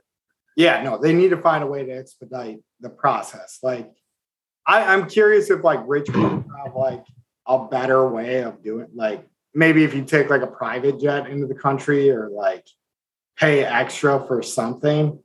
But man, but like I said too, I want it to be more affordable. I think people need to go see that there's mm. like a different world out there. Like I feel like my nephews were confused that people spoke a different language. the thing the thing with that like being in wisconsin like a lot of our listeners are in wisconsin it's hard to fly to a southern country because it's just so much more compared to what it'd be flying out of dallas or miami or whatever That's so the- I don't know, like even like going like my sister came down here last week, like it's a different culture. Like you said, like it getting get culture a lot cultural get culture. Cultured. cultured. There it is. Get cultured. I don't know. I agree. It it shouldn't be that much to like learn about other people's lives because it like being cultured like helps you in so many aspects of life. But I don't know where I'm going with this tangent, but I agree. It probably does need to be cheaper and it shouldn't be like a thousand dollars to go to Mexico or how whatever it is to go to Mexico from Wisconsin. No, like my biggest advice to like someone young is just like make travel a priority and go do it. And it changes your life, like going to see new stuff. But but anyways, that's my spicy meatball. International travel sucks way more than it needs to. How many jalapenos am I getting? I don't even think that's spicy. That, I think it Oh. is kind of spicy to a point because it should be difficult. Not difficult, but it should be like it shouldn't be easy to get through customs like that. Because if it's that easy, you can sneak in whatever. I mean, if you're trying to sneak in whatever, not many people are. I would give it, I'd give it two and a half spicy meatballs. It's kind of right down the border. I could see it both ways, pretty even both ways. I like that. Change it to spicy meatballs for so it's a scale of five spicy meatballs. Oh, I'm yeah, sorry. I didn't even what was No. it before? But I like that. That's a good change. Jalapenos, I think, or something. Oh, I'm sorry. Yeah, okay. Spicy meatballs now. Yeah, I, I'm on the same boat. Two, two and a half, somewhere in there. Um, I'll I'll round up to two and a half. I'll give that to you. There's reasons they're doing it, but Pat, you and I have both worked for the federal government, and sometimes their reasoning is just ass backwards. You know what I mean? Oh yeah. Right? So I, I still work for the state, and I I joke that when I walk through the gate, right, you just suspend all logic because if you start using your brain, it's going to start hurting real quick. hmm You're like, oh, let's spend more money so our budget's bigger next year. Like, Yeah, what? yeah. Let's waste it here. Everybody, give me a thousand dollars worth of stuff that you want, just so we don't get our money taken away. Like, Yeah. what the fuck are we doing? All right. Who's next? Does anybody else have spicy meatballs? I got one. So the NBA allowing the Bucks to the Bucks and uh, the Celtics to play on Tuesday and then not again till Saturday. You guys are a fucking joke. You should be playing home games back to back days with one day of travel. I'll give you a day off. So not back to back days. So Tuesday, you should be playing Thursday. Like I had pulled up all my stuff on my TV. I was like, oh, what time does the game actually start? No game on Thursday. I thought like there's no way they're not playing on Thursday. I thought no chance, no possibility they're not fucking playing. And then it was four fucking days. Ridiculous. Can't do it. Get it, get better, fix that shit. I'll give you two days for travel, one day when you're in the city. So, how many days it was it actually? Because I, I would have It was it was Tuesday to Saturday. So it was Wednesday, Thursday, Friday they had off. And then Saturday they now the other series played like Wednesday, Friday, Yep. which I didn't didn't make any sense to me.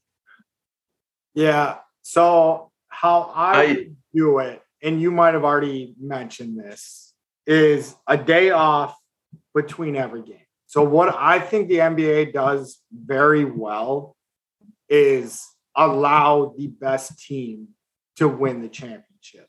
So like barring like if Giannis goes down, you know, we're fucked. Like it doesn't matter how much rest if if Giannis blows out his knee and he's he's out for the thing.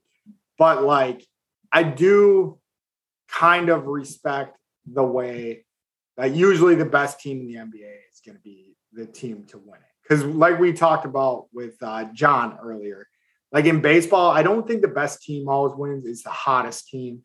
NFL, I don't even think it's always the hottest team. It's just sometimes the team that the breaks go that way. The NCAA tournament, definitely, basketball wise, definitely not. NCAA football, they actually do a pretty good job at getting the best team. I hate that process though, still. they have faulty processes with the NCAA football in the fact that you've talked about in the past quite a bit that Penn State wins the Big Ten championship and they send Ohio State anyway. It's not perfect, but like I still think that for the most part, they do have good, like probably at least three out of the four teams that are in the playoff are the best teams in the country. So my biggest gripe with the NCAA football, it's not, it's not like a direct path. Like it's not like if you win this, you make it to the playoffs. Like they they pick and choose. So it, you don't have to necessarily earn it to be there. Like you can be the best team and you can drop a game to a team that upset you. So you didn't earn it, but you still get put there anyways. But anyways, yeah. back to the NBA process of like giving games off and stuff. I do think what you're saying is like we got Wednesday, Thursday, Friday. And honestly, that probably played out pretty well for me because I was on my honeymoon on those days. So I got back. I only had to watch one game on my honeymoon. And then I got back and I got to watch it. So I was pretty naive to that. But yeah, that's a little drastic. So, I, so good I. I think it, it, I don't know if this is the exact reason why, but I know the Dallas Stars and the Dallas Mavericks play on different days every day. So I don't know if they're trying to match like the market so they can make as much money as possible, which I wouldn't make I wouldn't put it past them. I just don't know if that's their main motive. I think Charles just beat Kenny to the big board. Breaking news here on on banging on the drum. All right, how many spicy meatballs are you giving that, Riley? I wouldn't say it's as spicy as yours. Still a good take. I would say two, two, two meatballs.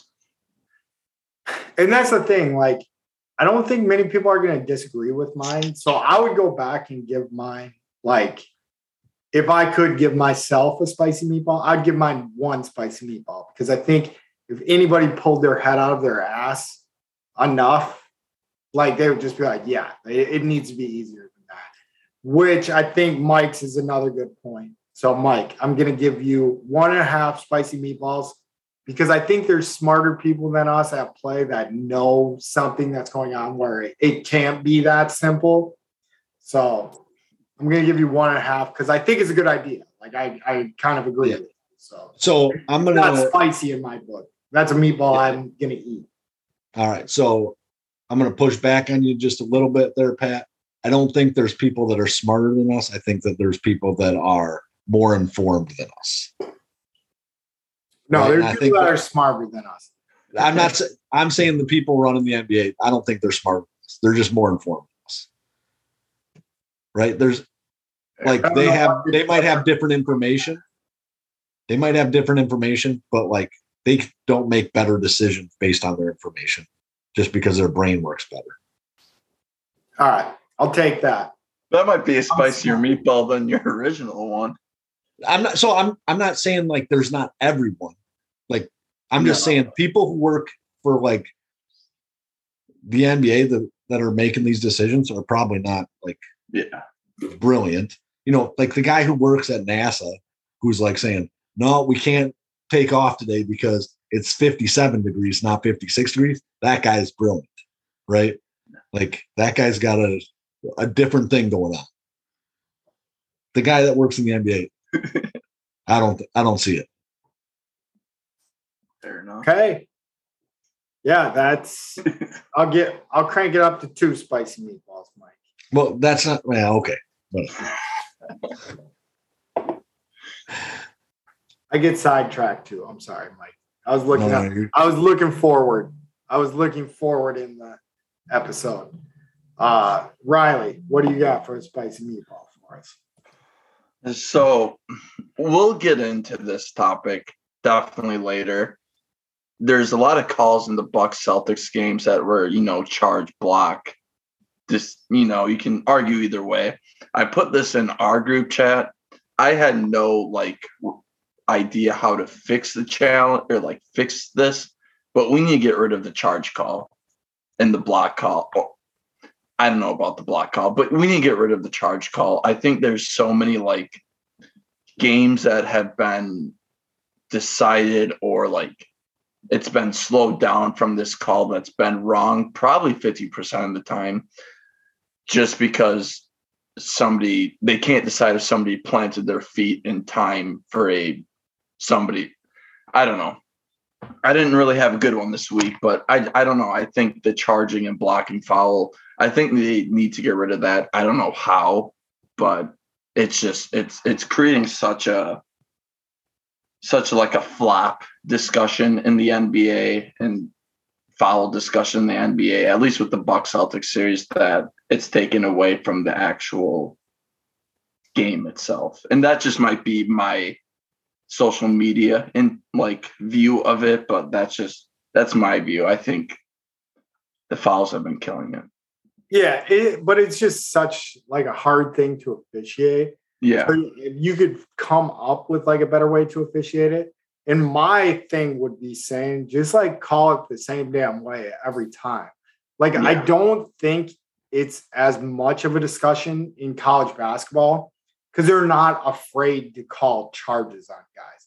Yeah. Like the game is going to change a little bit if you're calling these charges all the time. Like I think Giannis's game is going to be a little bit different. Like I think he's still going to be like a dominant superstar, but like I don't know. Like I see when I'm watching it, I see more charges than are called. But like I just think you need more of like a hard line definition of it. Like Yeah. but it- it's such a it's such a hard call. It's such like a crapshoot. Like yeah, and I I didn't really know where I was going with this, and we'll I'm sure we'll get into the discussion later, but just fouls in general are just I don't know. I don't think this is a spicy meatball, but the NBA's been really struggling with their definition of different fouls for different players. I don't know if it's a big market team gets more calls or whatever, but I don't know. And my thing that I see refs try to do, which I kind of appreciate, like now, is like if it's not in the spirit of the game, I think you need to kind of go like to what it is. Like, say a three point shooting foul.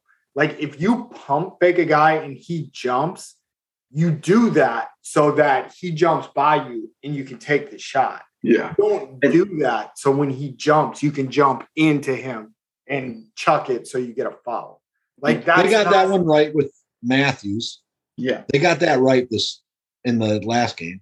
Yeah, they're they're doing Yeah. a better job with that. Like J- what James Harden used to do was like just such like shit. Like it wasn't fun. the the defender would be three feet in front of him and he would literally like jump forward instead of up for the shot like it just wasn't a basketball move Yeah. And I think they should just give refs like more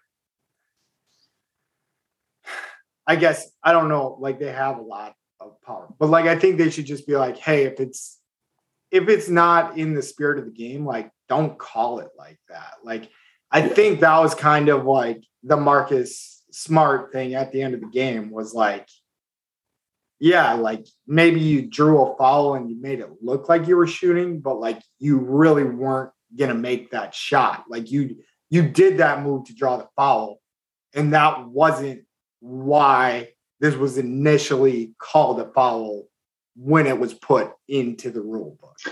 So and i i to be honest i don't remember if that's the exact reason why i thought of it i i turned it off towards the end of the game because i was getting pissed off but i just think like i don't know if marcus smart specifically annoys me or if like players like marcus smart brad davidson those type of players like really put like a gray area of basketball that just i'm sure works out for them but like it just it makes everything more tough like going down the line for them and for everybody else invi- involved for like things they expose that may not be like a loophole like you know what i'm saying like that type of thing yeah know. so I, I think when you have players that are playing in ways that are not like in the spirit of the game as pat put it right so yeah, yeah.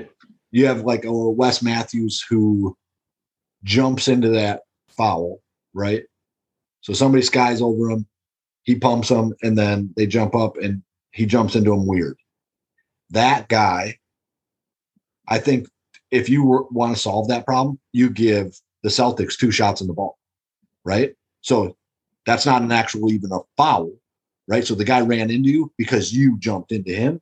So it's no longer a foul on the defender. They get two shots and they get the ball back like a technical foul. And if you start doing that, teams will say, well, here's the deal. Don't fucking do that.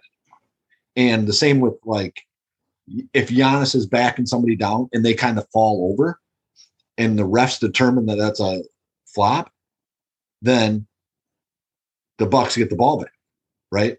If they get two shots in the ball because of a flop, like teams are going to stop like trying to draw that flop foul.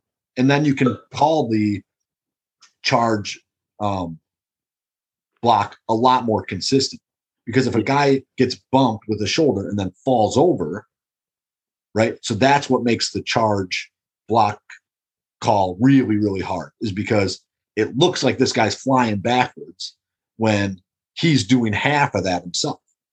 Yeah. Yeah. So you think flopping and it I I don't know why I'm tr- putting this back to soccer, but like it's so hard to determine what a flop is and flop what a flop isn't. You think flops that like you think refs like, oh, that's a flop. You think that should be a technical two shots in the ball? Yep. Okay. Yeah. So I think that you need to de- like deter it in some way. Yeah. Yeah. right. Makes sense.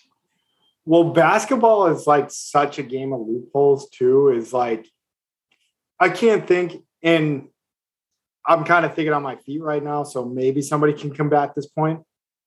But I don't know any other sport where committing a foul benefits you as much as basketball. Like you're Yeah. like, hey, like we're down four points. Let's follow him. So he shoots two free throws and then we get the ball back.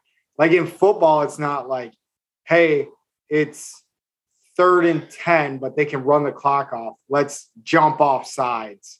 And because if you jump off sides in that, in certain situations, I think it's under two minutes. Like it, there's a clock run off in that. Yeah. So it's just weird. So I think some of the stuff that we threw forward in this is like, you know, maybe a little aggressive, but like it's the only sport I can think of where committing fouls benefits you in some way. Yeah. And so in like the high school game, you'll hear a coach yell foul. You'll hear a coach yell. Yeah. And at that point, if somebody fouls or grabs onto the guy, that should be an intentional foul where you shoot buckets and you get the ball back. And so, like, I know you're thinking, like, that's not what intentional foul is. Like, an intentional foul is like to harm someone, right? But like, you're saying it's a loophole because I can get the ball back quicker if I just foul. Well, not if you call it. And there was a there was a moment in the game. Giannis was driving. He was at like the half court line, and he like gets past. I think it was Tatum, and Tatum just grabs. That should be two shots and the ball. That's So- like impeding and a direct basket. So in soccer, if somebody has has a clear lane or like is counterattacking and they purposely follow them, much like like an intentional foul in basketball, that's a yellow card. And obviously in soccer, not obviously, but you get two yellow cards. You only get to do that twice. So I agree. I think that should be a technical in terms of you should only be able to like foul someone intentionally, like wrap them up like that twice. I that makes sense because I like I always have an issue with the way the intentional foul is called. Because if a guy is yelling, follow him, follow him, follow him, or playing them the way they do, they did Shaq back in the day, where like, all right, he's going up, we're just gonna like hit his arm, like we know that that's what's going on. The easiest way to like combat that as an official and somebody who wants the game to have more free flowing offense is to start calling those as intentional fouls. Now, I don't know if the NBA wants that. Right? Yeah, I think Right. in I think like we said, like I don't think these rules were set up. Like I don't think like fouls and stuff were like set up to like make it so you have a better chance to come back. But someone started using it. It is so ingrained in the game now that it is the game now. But but who knows? Like maybe that would fix it. Because I always hate like the end of a basketball game that should be over that takes like an extra five actual minutes when Has anything- 30 seconds left. has anything changed from like the hack a Shaq era to now, like in terms of that type of situation? Uh, I think I think just the circle and they can play different types of defense. So I think when they were playing hack a Shaq, they could not play zone defense. Right? Yeah, so it's illegal defense if you just had so if you have a player like Shaq and he isn't guarding anyone in the middle of the lane, it used to be um, illegal Oh. defense. Yeah, defensive three seconds or five seconds or Right. whatever. But like, even if you were just not guarding anybody, back in the day, that was an illegal defense call. I'm like 99% sure. Yeah. I don't know that. for real. Yeah, you'd have to like verify it on me, but No, Yeah. I'm I I'm sure it's that makes sense. Wow.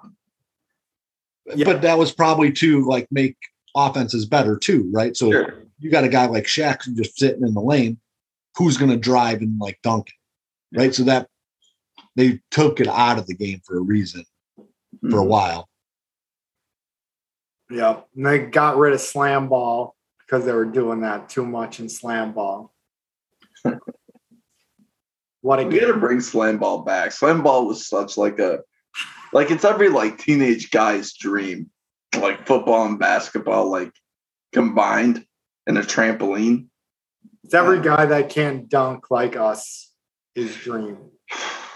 I could throw down in high school. Like every three days I could get like my fingertips on the rim. So I don't believe you. I'll I'll send a picture. But anyways, so we will move on from Riley's spicy meatball. I'm gonna give him. You're trying to change the game, so I'm gonna give you four spicy meatballs because So- I think I think it's too far ingrained into the game that it would be changed.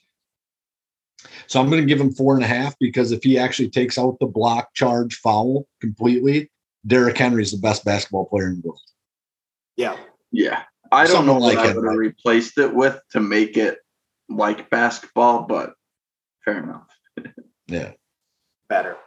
All right. So since our last episode, I think we've had three basketball games. So we are going to throw out the game that we lost 86 to 110 or whatever, whatever it was. And we are going to start with the game we won because we're homers. Uh, when we won, what was it? Game three. So, yes. We- yeah. Uh, Game Bucks, three, Bucks we won won. game two and game three. We won game one and three. That's what I said.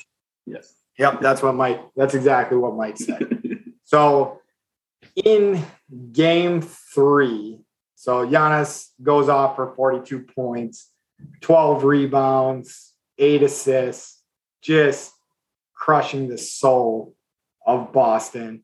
I definitely did look like Boston. I mean, Boston definitely had a chance to win that game. And like we were talking about before, that was the Marcus Smart um, pump faking, shooting three, it getting called on the floor. So it was a bonus. So he had two free throws and the best attempt at missing a free throw ever and getting the ball back. Man, that game was scary. But the Bucks definitely needed that. Um, and we talked about with John uh, how scary this series looks now that the Bucks kind of pissed away game four. I mean, Giannis was gassed. I think Holiday is gassed. Uh, it's I- tough without Middleton right now. This- I, I don't know what you guys see.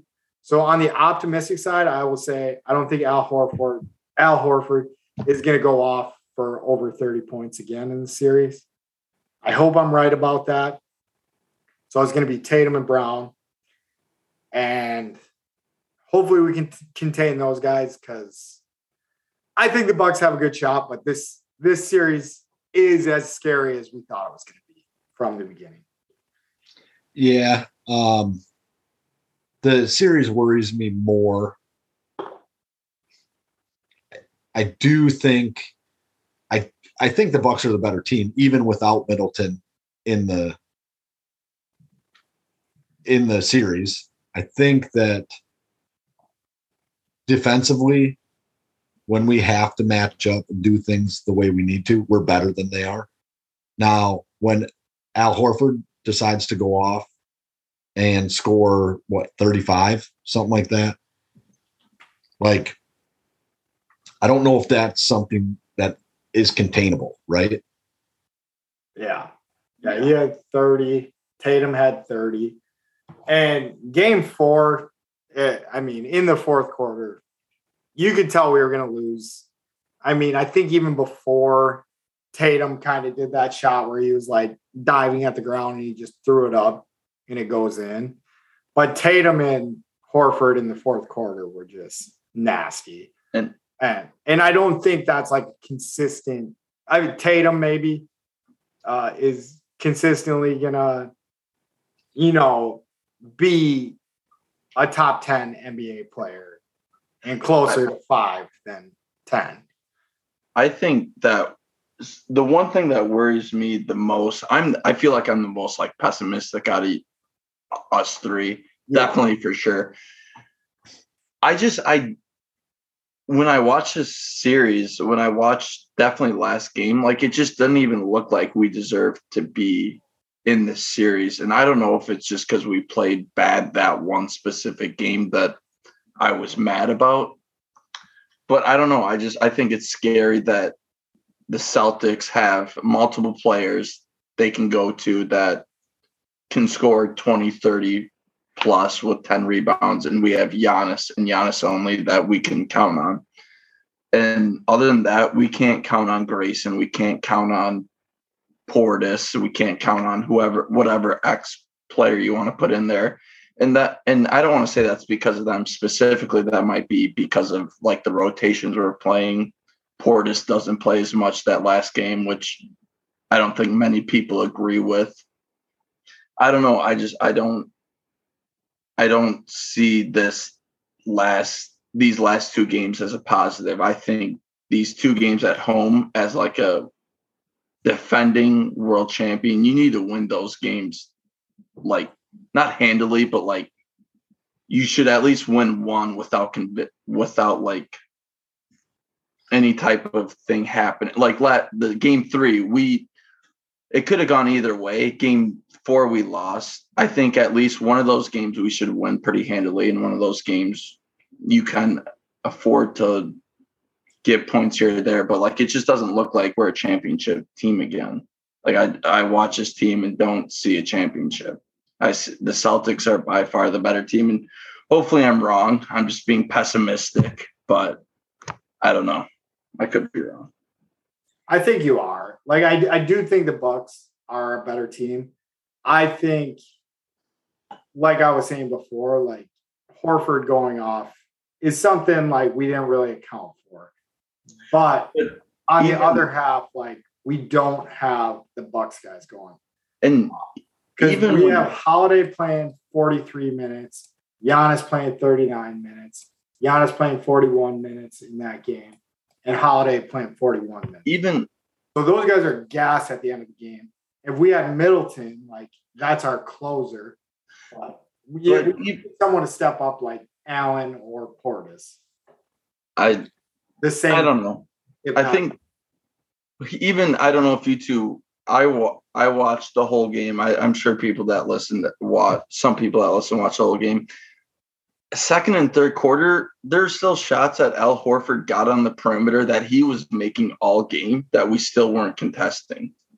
Like that just doesn't make sense to me. That's one of those things that like it's just lack of I, I wouldn't say caring is the word, but like just lack of effort that you like you don't see that in the championship team. I don't know. I could be overthinking it. So I think if you look back at last year, if you looked at the first two games of the Hawk series, you would have said, We are not a championship team. If you look at the first two games of the Sun series, you're saying we are not a championship team. If you look at a couple of games in the net series, you're saying we are not a championship team. Every series we played in last year, it we look bad at moments, right? I think that Budenholzer, I shouldn't say like loses games on purpose because I don't think that's accurate, but I don't know that certain games he actively tries to win either. So getting outscored by what 20 points in the fourth quarter, we were up 10 going into the fourth. Yeah. That I don't understand how that happens If if that's if the, point- coaches if that's the point, why I'm so I hate to sorry to be like creating an argument, but like why are we losing games at home if that's the point? Because we got to win games at home. We're, we're losing games at home because Horford's doing something that we didn't expect him to do. Like we take care of Tatum in game three where we win, hold Tatum to 10 points. Sure. Brown scores 22 points, and then Horford scores 22 points. Next game, he scores 30 points. This guy's averaging 10 points a game. We're not accounting for him to score an extra 20 points that he's been averaging all year. Sure. But what the Bucks need is just a guy to step up like he's been. Yeah. Yeah. And I think we have guys that can do that. We had Grayson Allen stepping up. We had Bobby Portis stepping up. I don't know basketball enough to know why Portis is only getting. Let me check. So I read it was because Boston was playing small, and I read that off Twitter for what it's worth. Could be wrong, could be right, but No, I mean it's better than what I got. Is just not knowing. But yeah, so Portis plays 26 minutes in game three and gets nine points. So I mean, 26 is pretty substantial. Uh, but then in game four, he only plays 15 minutes. So I don't know. We just we just need a hill a Portis. yeah. Uh, And I probably sound like the biggest douchebag thinking I know what's wrong. And there's a reason why these guys are getting paid millions to coach these teams. So I'm sure they'll prove me wrong, hopefully. But No, and I like to see. I think Giannis with his back against the wall is the most fun player in the NBA that I've ever seen. Like, throw a task at him, and he's going to do it. Tell him he's not going to hit his free throws, and he's going to go 19 for 20 and you know the closeout game of the series. So, I am worried. I won't lie, but I do think the Bucks are going to win this series. And I think it's because we're going to have a guy step up. I don't think Al Horford is a what so 52 points in two games. He's not a 25 point guy. He's he's going to go back to 10 point guys. And then we're just going to say contain Tatum or Brown. Let one of those guys go off. Let Tatum tire himself out and we're going to get him. So yeah, so I'm not as confident about winning in four games as I was, but you know. yeah, it's not happening. It already happened. Well, I mean, if it if it was gonna happen, it would happen. right. Um yeah. I I feel like Budenholzer is a good coach. I don't know that the Celtics can stay this hot, especially from like three. Uh, I definitely don't think Horford can stay this hot. Now he's a great player. He's he was a perennial all star when he was with um, the Hawks the first time around, I think. And so it's not that he doesn't have the skills, but he's more like an Andre Iguodala was with the Warriors, right? If you need him for one game, you can have him for one game. But if you need him for seven games, you get him for maybe, maybe two. Maybe.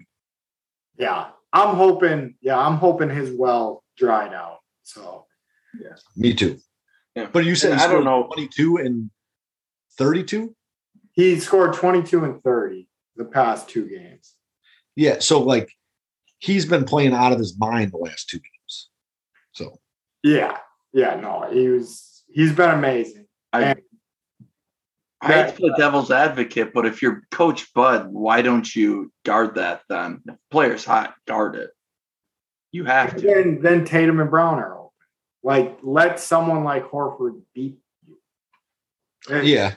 It's just what it It's same- And it it wa- isn't even that. It's just like lack of closing out on shots. And I agree. Like we shouldn't be guarding him one on one on the three point perimeter. I just it's lack of closing out. Even like putting a hand up is what. And that might have just been like the specific time I watched, but I don't know. I just I. I- I don't know. I, I think Coach Bud, like other than Tatum and Brown, like he doesn't he expect those two to get what they should get, but doesn't expect any player to get anything else. And Yeah, but you're you're too negative about it. It's like if we had Connaughton hitting 60% from three one game. It's not like you're gonna be like, oh fuck Giannis. This this Connaughton guy, like we gotta guard him. Because once you do that, then they're gonna start going back to Giannis. Tatum Tatum still had 30 points the last game. Like it's not yeah, like but what did Brown? Uh, he had 18. Brown had No. 18. Like they all but played 18, well. 18 is like, but they all three of them had to play like that. Yeah. Or so if let's just let's just say that um Tatum and Brown go off for 30, then uh Horford still has to probably score somewhere around 20 to beat the Bucks. Yeah. You know what I mean? Which Yeah. or somebody does. It might not be Horford, but somebody's got to put it put up 20 points. Right now, the Bucks have a one guy who scores 30 and six guys who score 10. That's not good enough. Yeah. Yeah. I don't know. I'm just playing. I'm not trying to be a Debbie Downer, but I just, I hope we figure it out. I think we, are Debbie Downer right now. yeah. Debbie Downer. bit more optimistic. Giannis is going to come out and let's call it. Let's let's put a sun drop on this shit. Who do we think is going to score the second most points to Giannis on the Bucks? Wait, no, third most. So we're. I feel like this question is too easy. It's- I'm it's You're trying gotta saying be how, you're saying Holiday's going to get the second. He'll get his Yeah. after a. No, bang, so- right? So I think we take we take in this equation, we take Giannis, Lopez, and Holiday out. Who's gonna be who's gonna be that guy that steps up that's not those three? I can I go first or Yeah. well, I'll let you guys go first just because I made it up. Riley, go Go first. I, I'm struggling between Pat and Grayson Allen. I think Pat Connaughton, just because he did it last year, he's a Boston kid. He'll go back to Boston and score 15 or 20, hopefully. So Who is it? Oh, Pat. Pat Connaughton. Okay. So yeah, he went off, or not went off. He got 11 in game three, and he got. You got it up, Riley. Yeah, he had 11 in game the He last 11 two games. 11 in the in the last two games. Game one, he had eight points. Game two, he had 13 points. So he's right around like 11, 12 points per game in this series. All right, Mike, you go. All right. So I'll take Bobby. I think Bobby's going to come out, light it up. I like that. Okay. You guys took my top two picks, so th- this must have been like more of uh We can like a. we can do exact No, I'm- no, I'm gonna go with Hill. I think Hill's gonna turn back the clock for a game. And- So I actually think that what you need to have happen is Lopez needs to go for 25. Right? Yeah, so he's going That- that's true too. I think like Lopez or even Holiday, if Holiday goes for 25 or 30, like we win those games. But I'm I'm not looking at the stats. I'm guessing that they went somewhere between 15 and 20. Spot on. Yeah. 16 So- and 17. So, anyways, the Sun Drop Challenge this week is going to be who who out of not Lopez, Giannis, and uh, Holiday scores the most. And Riley's got Connaughton, Mike's got Portis, and I got Hill. So we'll see. So lowest lowest shotguns. Is This is game five or through the through because there's gonna be two games before. Clark. Good call. I mean, Uh, so let's just do game five. That's fine. yeah, We can game five. No, let's let's combine the total. yeah, Five and six. Okay. Five and six. Yeah. Unless they take another six days off between games. Sons of bitch. So It's- five and six combined total. It- yeah. I got Hill. Just reminding all of you listeners, I got to pick last. So so if I lose, another sun drop. Anyways, I think we hammered the Bucks pretty good. We got into it with uh, John as well. So he he definitely sounded like he wanted to see Portis play some more minutes. Um, other than that, I want to backtrack on my uh, Danny Davis slander. I'm sorry, Danny. I was drunk. I it took me a second to click who was. I think I was still thinking of like the Davis brothers in basketball, which would make you think that I would be like, oh yeah, they're definitely gonna make the team. But I was just drunk ranting on you. I think you're gonna make the Packers team this year, and I think you're gonna get six. Yeah, I'm gonna go with the over. He's gonna get six Pro Bowls. I seen a quote came out for him that said uh, he doesn't give a shit. He's just gonna do whatever the team needs. And I will say the next morning when I woke up, that was the one thing that haunted me. Like I was like, I don't remember much about that last podcast. I was drinking moonshine, I was drinking wine, I was drinking beers, uh, having it all. So I was feeling pretty good when that last podcast was on. And when I re-listened to it, I was scared to re-listen to it for like two days. And I was like, fuck it. I'll just I'll just listen to it. Our numbers are a little low. So we need we need an extra point. Um wasn't as bad as I thought it was, but that Danny Davis slander was unwarranted. Sorry, buddy. I hope you have a great career on special teams. That's the five and a half sacks or tackles, right? Uh, so Danny Davis, if you want to come on and like just yell at Pat for like 15 or 20 minutes, we're cool with that. Uh, we would Yeah. definitely And I will Definitely. cower to you like a little puppy too. Like I'm like, yeah, no, I, I didn't know what I was saying. I want to say that story came out like that day, like that afternoon, that he would do anything for the Packers. Because I don't know if it was like the day before, day after, day up, but like I remember thinking that I'm like, I'm like, he seems like a pretty damn good like team guy that would Jake Kumerow type of player that make the team. So that kind of shocked me coming out of your mouth. Yeah, and I'm such like a biased homer all the time. So yeah, no, I don't. I don't know what I was thinking. I'm I do think opposite. that- to stick it out on Wisconsin's team for four years as a wide receiver, you have to be a team guy. Yeah, To some extent, like you know you're not like getting the ball and yeah, you have to be protein. but what Keel was saying too, though, is like none of those receivers for Mertz are like getting any separation. Mertz obviously hasn't been great. I mean, he had one game against Illinois that made me think he was going to be a Heisman candidate one day. But, but yeah, I, in, I watch all the Badger games.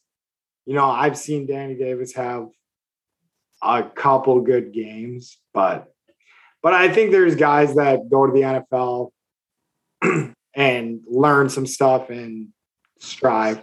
I don't know if he's that guy, but I'm definitely not going to say I've he, he doesn't have the heart. I think that was what I was more disappointed about. I was like, it's like I- he, doesn't, have enough heart to do it, and I I, have no. like I if- was talking straight on my ass.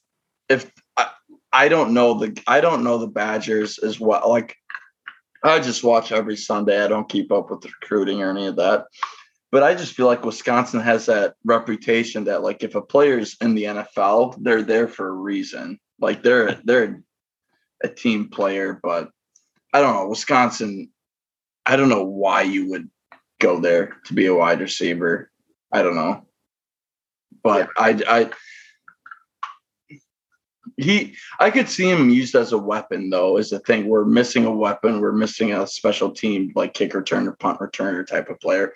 If he could fill in there, I don't know if he did for the Badgers, but like he could definitely fill in that type of weapon type of role that we might be missing. I don't know. I don't know Danny Davis as well as a lot of people do, but he seems like a weapon type of player, kick return, punt return, and maybe get one or two catches a week. Hopefully, team morale guy. But But yeah, and that's what I was asking. I was like, can he catch punts? And Sure. Yeah, maybe he caught a couple punts, but he runs a four five, so nothing spectacular. It's Yeah. gonna have to be hard. But like I said earlier, it's like that that was the the part that I felt most bad about was that I I said I said he didn't have enough fight in him, and I had no clue. Like uh, like I said, I was talking straight on my ass. So hopefully he has enough heart to do it. Um, what he's 188, so not the biggest guy either. So we'll see. I hope he makes the team. Agreed. All right, Riley, what was the hypothetical question you had here? All right. So I was listening to another podcast. I don't know if this statistic is true myself.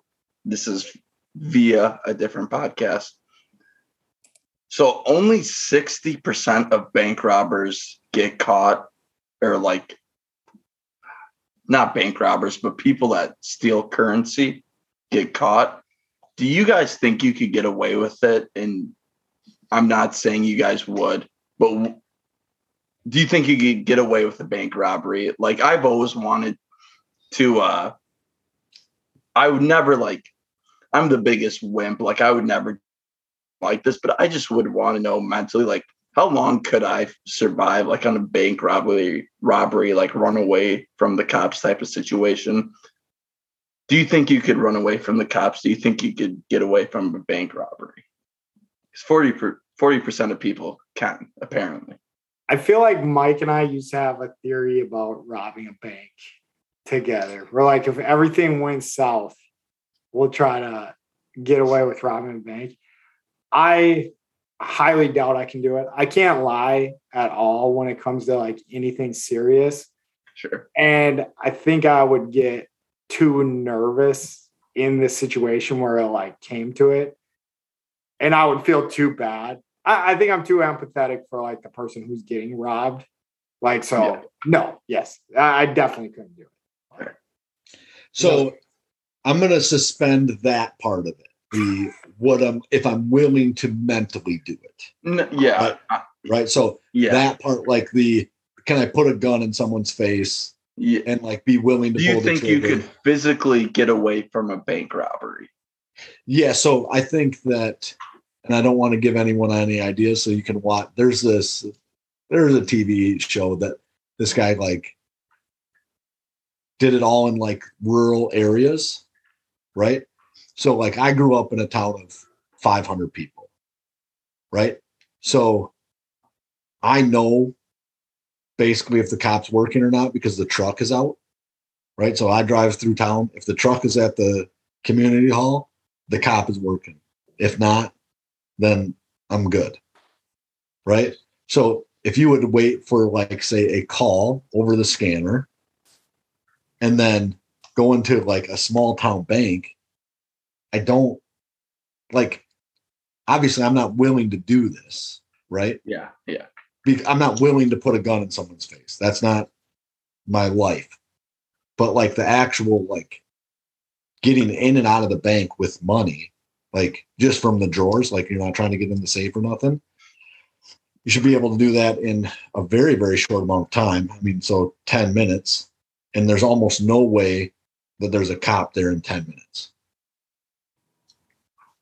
Yeah, so you would go rural. Yeah. Yeah. So you don't get as much money either, right? Yeah, and I feel like your chances, and that obviously, all hypothetical. Obviously, the smaller the town, whatever, the higher success rate. Because compared West Salem to Fort Worth, Texas, I like my odds in Wisconsin. Again, so I would say, I would say but- yes and no because there's probably like seven or eight cops in West Salem all day every day. or Sparta, right? So you, let's say we're in Sparta. They have probably three shifts of four, five, six, seven cops that are on the streets in town all day every day. Right? Where Fort Worth, they might have a hundred cops like on patrol at any given time, but there's also probably 200 times the number of people and space to cover. Sure. Yeah. Yeah. In Wilton, you just gotta like start a fire at somebody's. So you'd have to dip into arson real quick, but you just start a fire somewhere and then go. I mean, I, honestly, I don't even know if you'd have to do that. I mean, so if you could go in and be quick and it's two minutes, you clear the drawers and that's it. Um, I think you could be out within way less than the 10 minute time frame, right? Like you could be in and out in Listen, probably two minutes, Yeah. 120 seconds. If the cop isn't on patrol and there isn't a guy in town, like you're probably okay.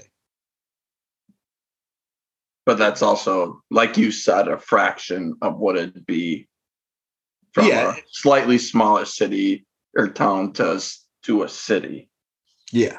Yeah. I just you think- wouldn't oh, you go might on. make you might make like four or five grand.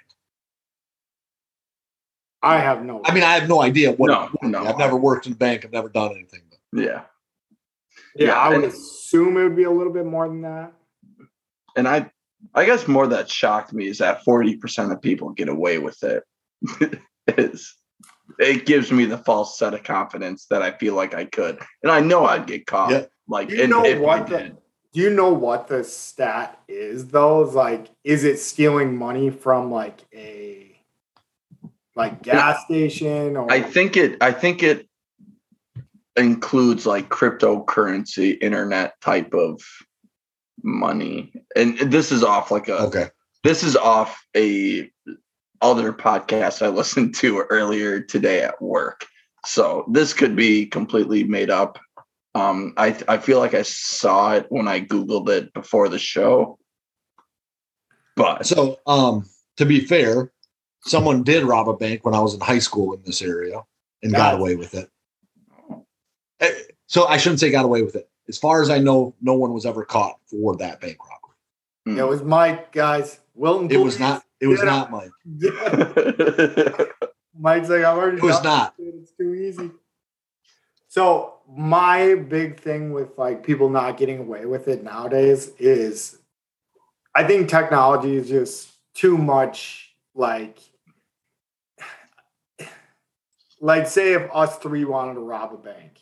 There we could have like no communication other than landline and like that. Physical. Like like obviously you physical couldn't text about it you couldn't so i think it's doable but i think people are just too stupid to do it nowadays So Pat, I think that what you're missing is that you have to first become a suspect. Right? So like if you never become a suspect, nobody goes through your computer. Nobody finds that you've been communicating with these three people about robbing a bank. You have I to think- avoid being a suspect.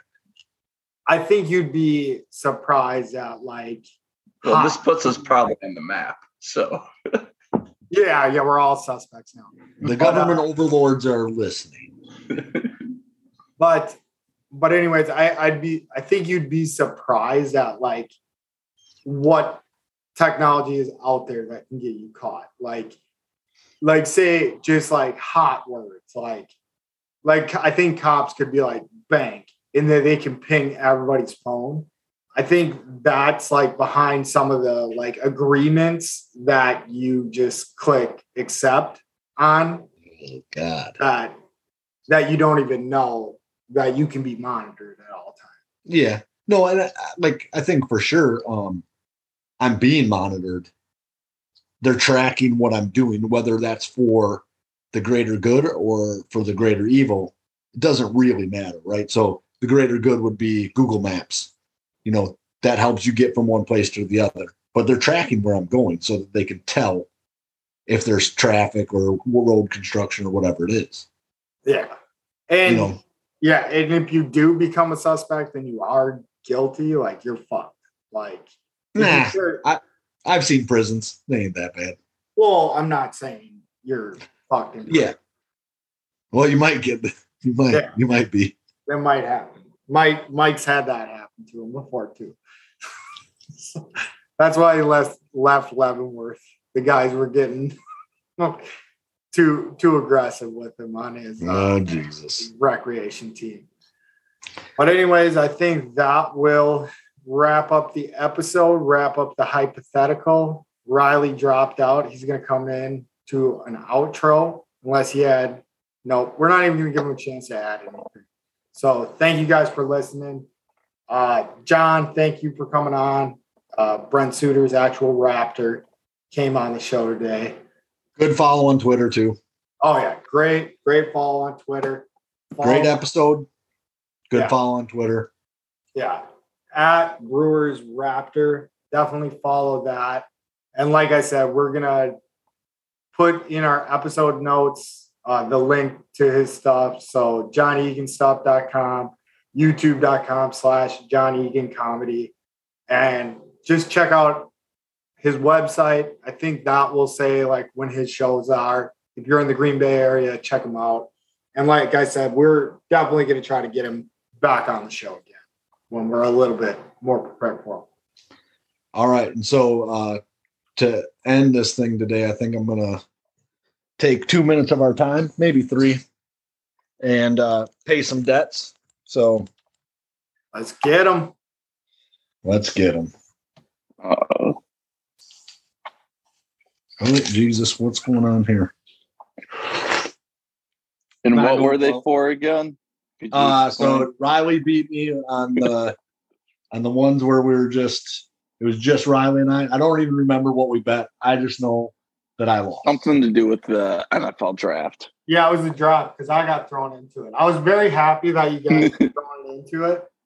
Another thing that I wanted to touch was how sensitive Mike was about me being fat back in the day. I thought that was pretty funny, like how Mike was like, "I'm not going to talk about that."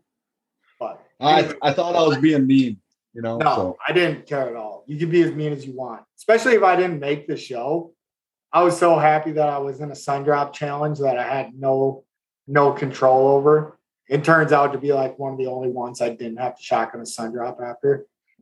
I, I think I fucked all this stuff up already too. But Yeah, you're you're already messing it up because you don't even have the camera like on you right to to see you do it. We want to see it blow up on you. Yeah, it's gonna, and then I'm gonna get it all over my fucking house again, just like last time. God damn it! Doesn't even like Doesn't that's- count. That's a true Shouldn't pro. even count. I think it counts. I'm more impressed that I know. that he just sticks the hole and doesn't mess with the hole at all. Uh, Yeah. and then sucks Yeah, because usually you want like a a good dirty. smooth hole, but he just he sends it. He hits a hole and he's head back and he's Yeah, he hammers that hole. He just goes straight for it. Just flails away. Reckless abandonment. God damn! some would say he's the best attacker of a hole on the whole podcast. Nope. That's not true. Uh, I can prove you wrong. I'll wait till next episode though. But yeah, Mike's hammering those holes and sucking them down like a champion. And we didn't catch any of it on camera. So Oh, because oh yeah, he didn't. I'm covered in fucking sun drop right now. It's covered in sun. that a boy though. He sucked two There down. he goes. Pays Like- his dues. They're here. They're empty. Yeah. I promise. You were sucking those things down like you were back at Leavenworth. Yep. Sucking yeah. them dry. Like you're a pro. So you guys like widen the whole like I I'm leaking sun drop every fucking where. Yeah, you you got a lot. I'm terrible at this shit. You got a lot Yeah. to learn, young Padawan. Uh, if I lose one again, I'll I'll break it down to you again. Maybe we need John back on to show you how to shotgun five. But, I think so. I'm but struggling. thank you all for listening. Riley, you go first because you can't kick it to the outro still. Oh, still can't kick it to the outro to this uh, exact second. Thank you for listening. Thank you, John, for coming on, um, explaining, giving us knowledge more of Brewers baseball. It's awesome having you on. Listen, listen to his uh, stand-up comedy. Uh, thank you guys for listening. Um, p- please keep spreading the great word of banging on the drum. Uh, keep listening. Give us suggestions. Uh, Pat or Mike, take over. Mike, All right, guys. Thanks for listening. As I say most weeks, um, download it on your stuff, subscribe. Um, also, steal a phone, do whatever, rob a bank, steal a phone. Don't do either of those things, but download it on somebody else's phone too. Um, thanks for listening. We appreciate it. Uh, go ahead, Pat. All right. And after Mother's Day, love you, love you, all of our moms. If you're still listening, I don't know. My mom appreciated it last time. I thought I had something better to go, but like these guys said, they crushed it, crushed the outro. And if you're still one of those suckers that's dealt in the Bucks like Riley is, the Brewers like some people are, or the Packers, you can eat our shorts. Roll it. I got to pee so bad.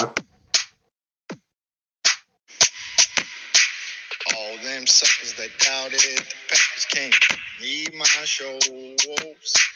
All them suckers that doubted the Packers can't eat my shows. Beat 'em. All them suckers that doubted the Packers can't eat my shows. Eat my shows.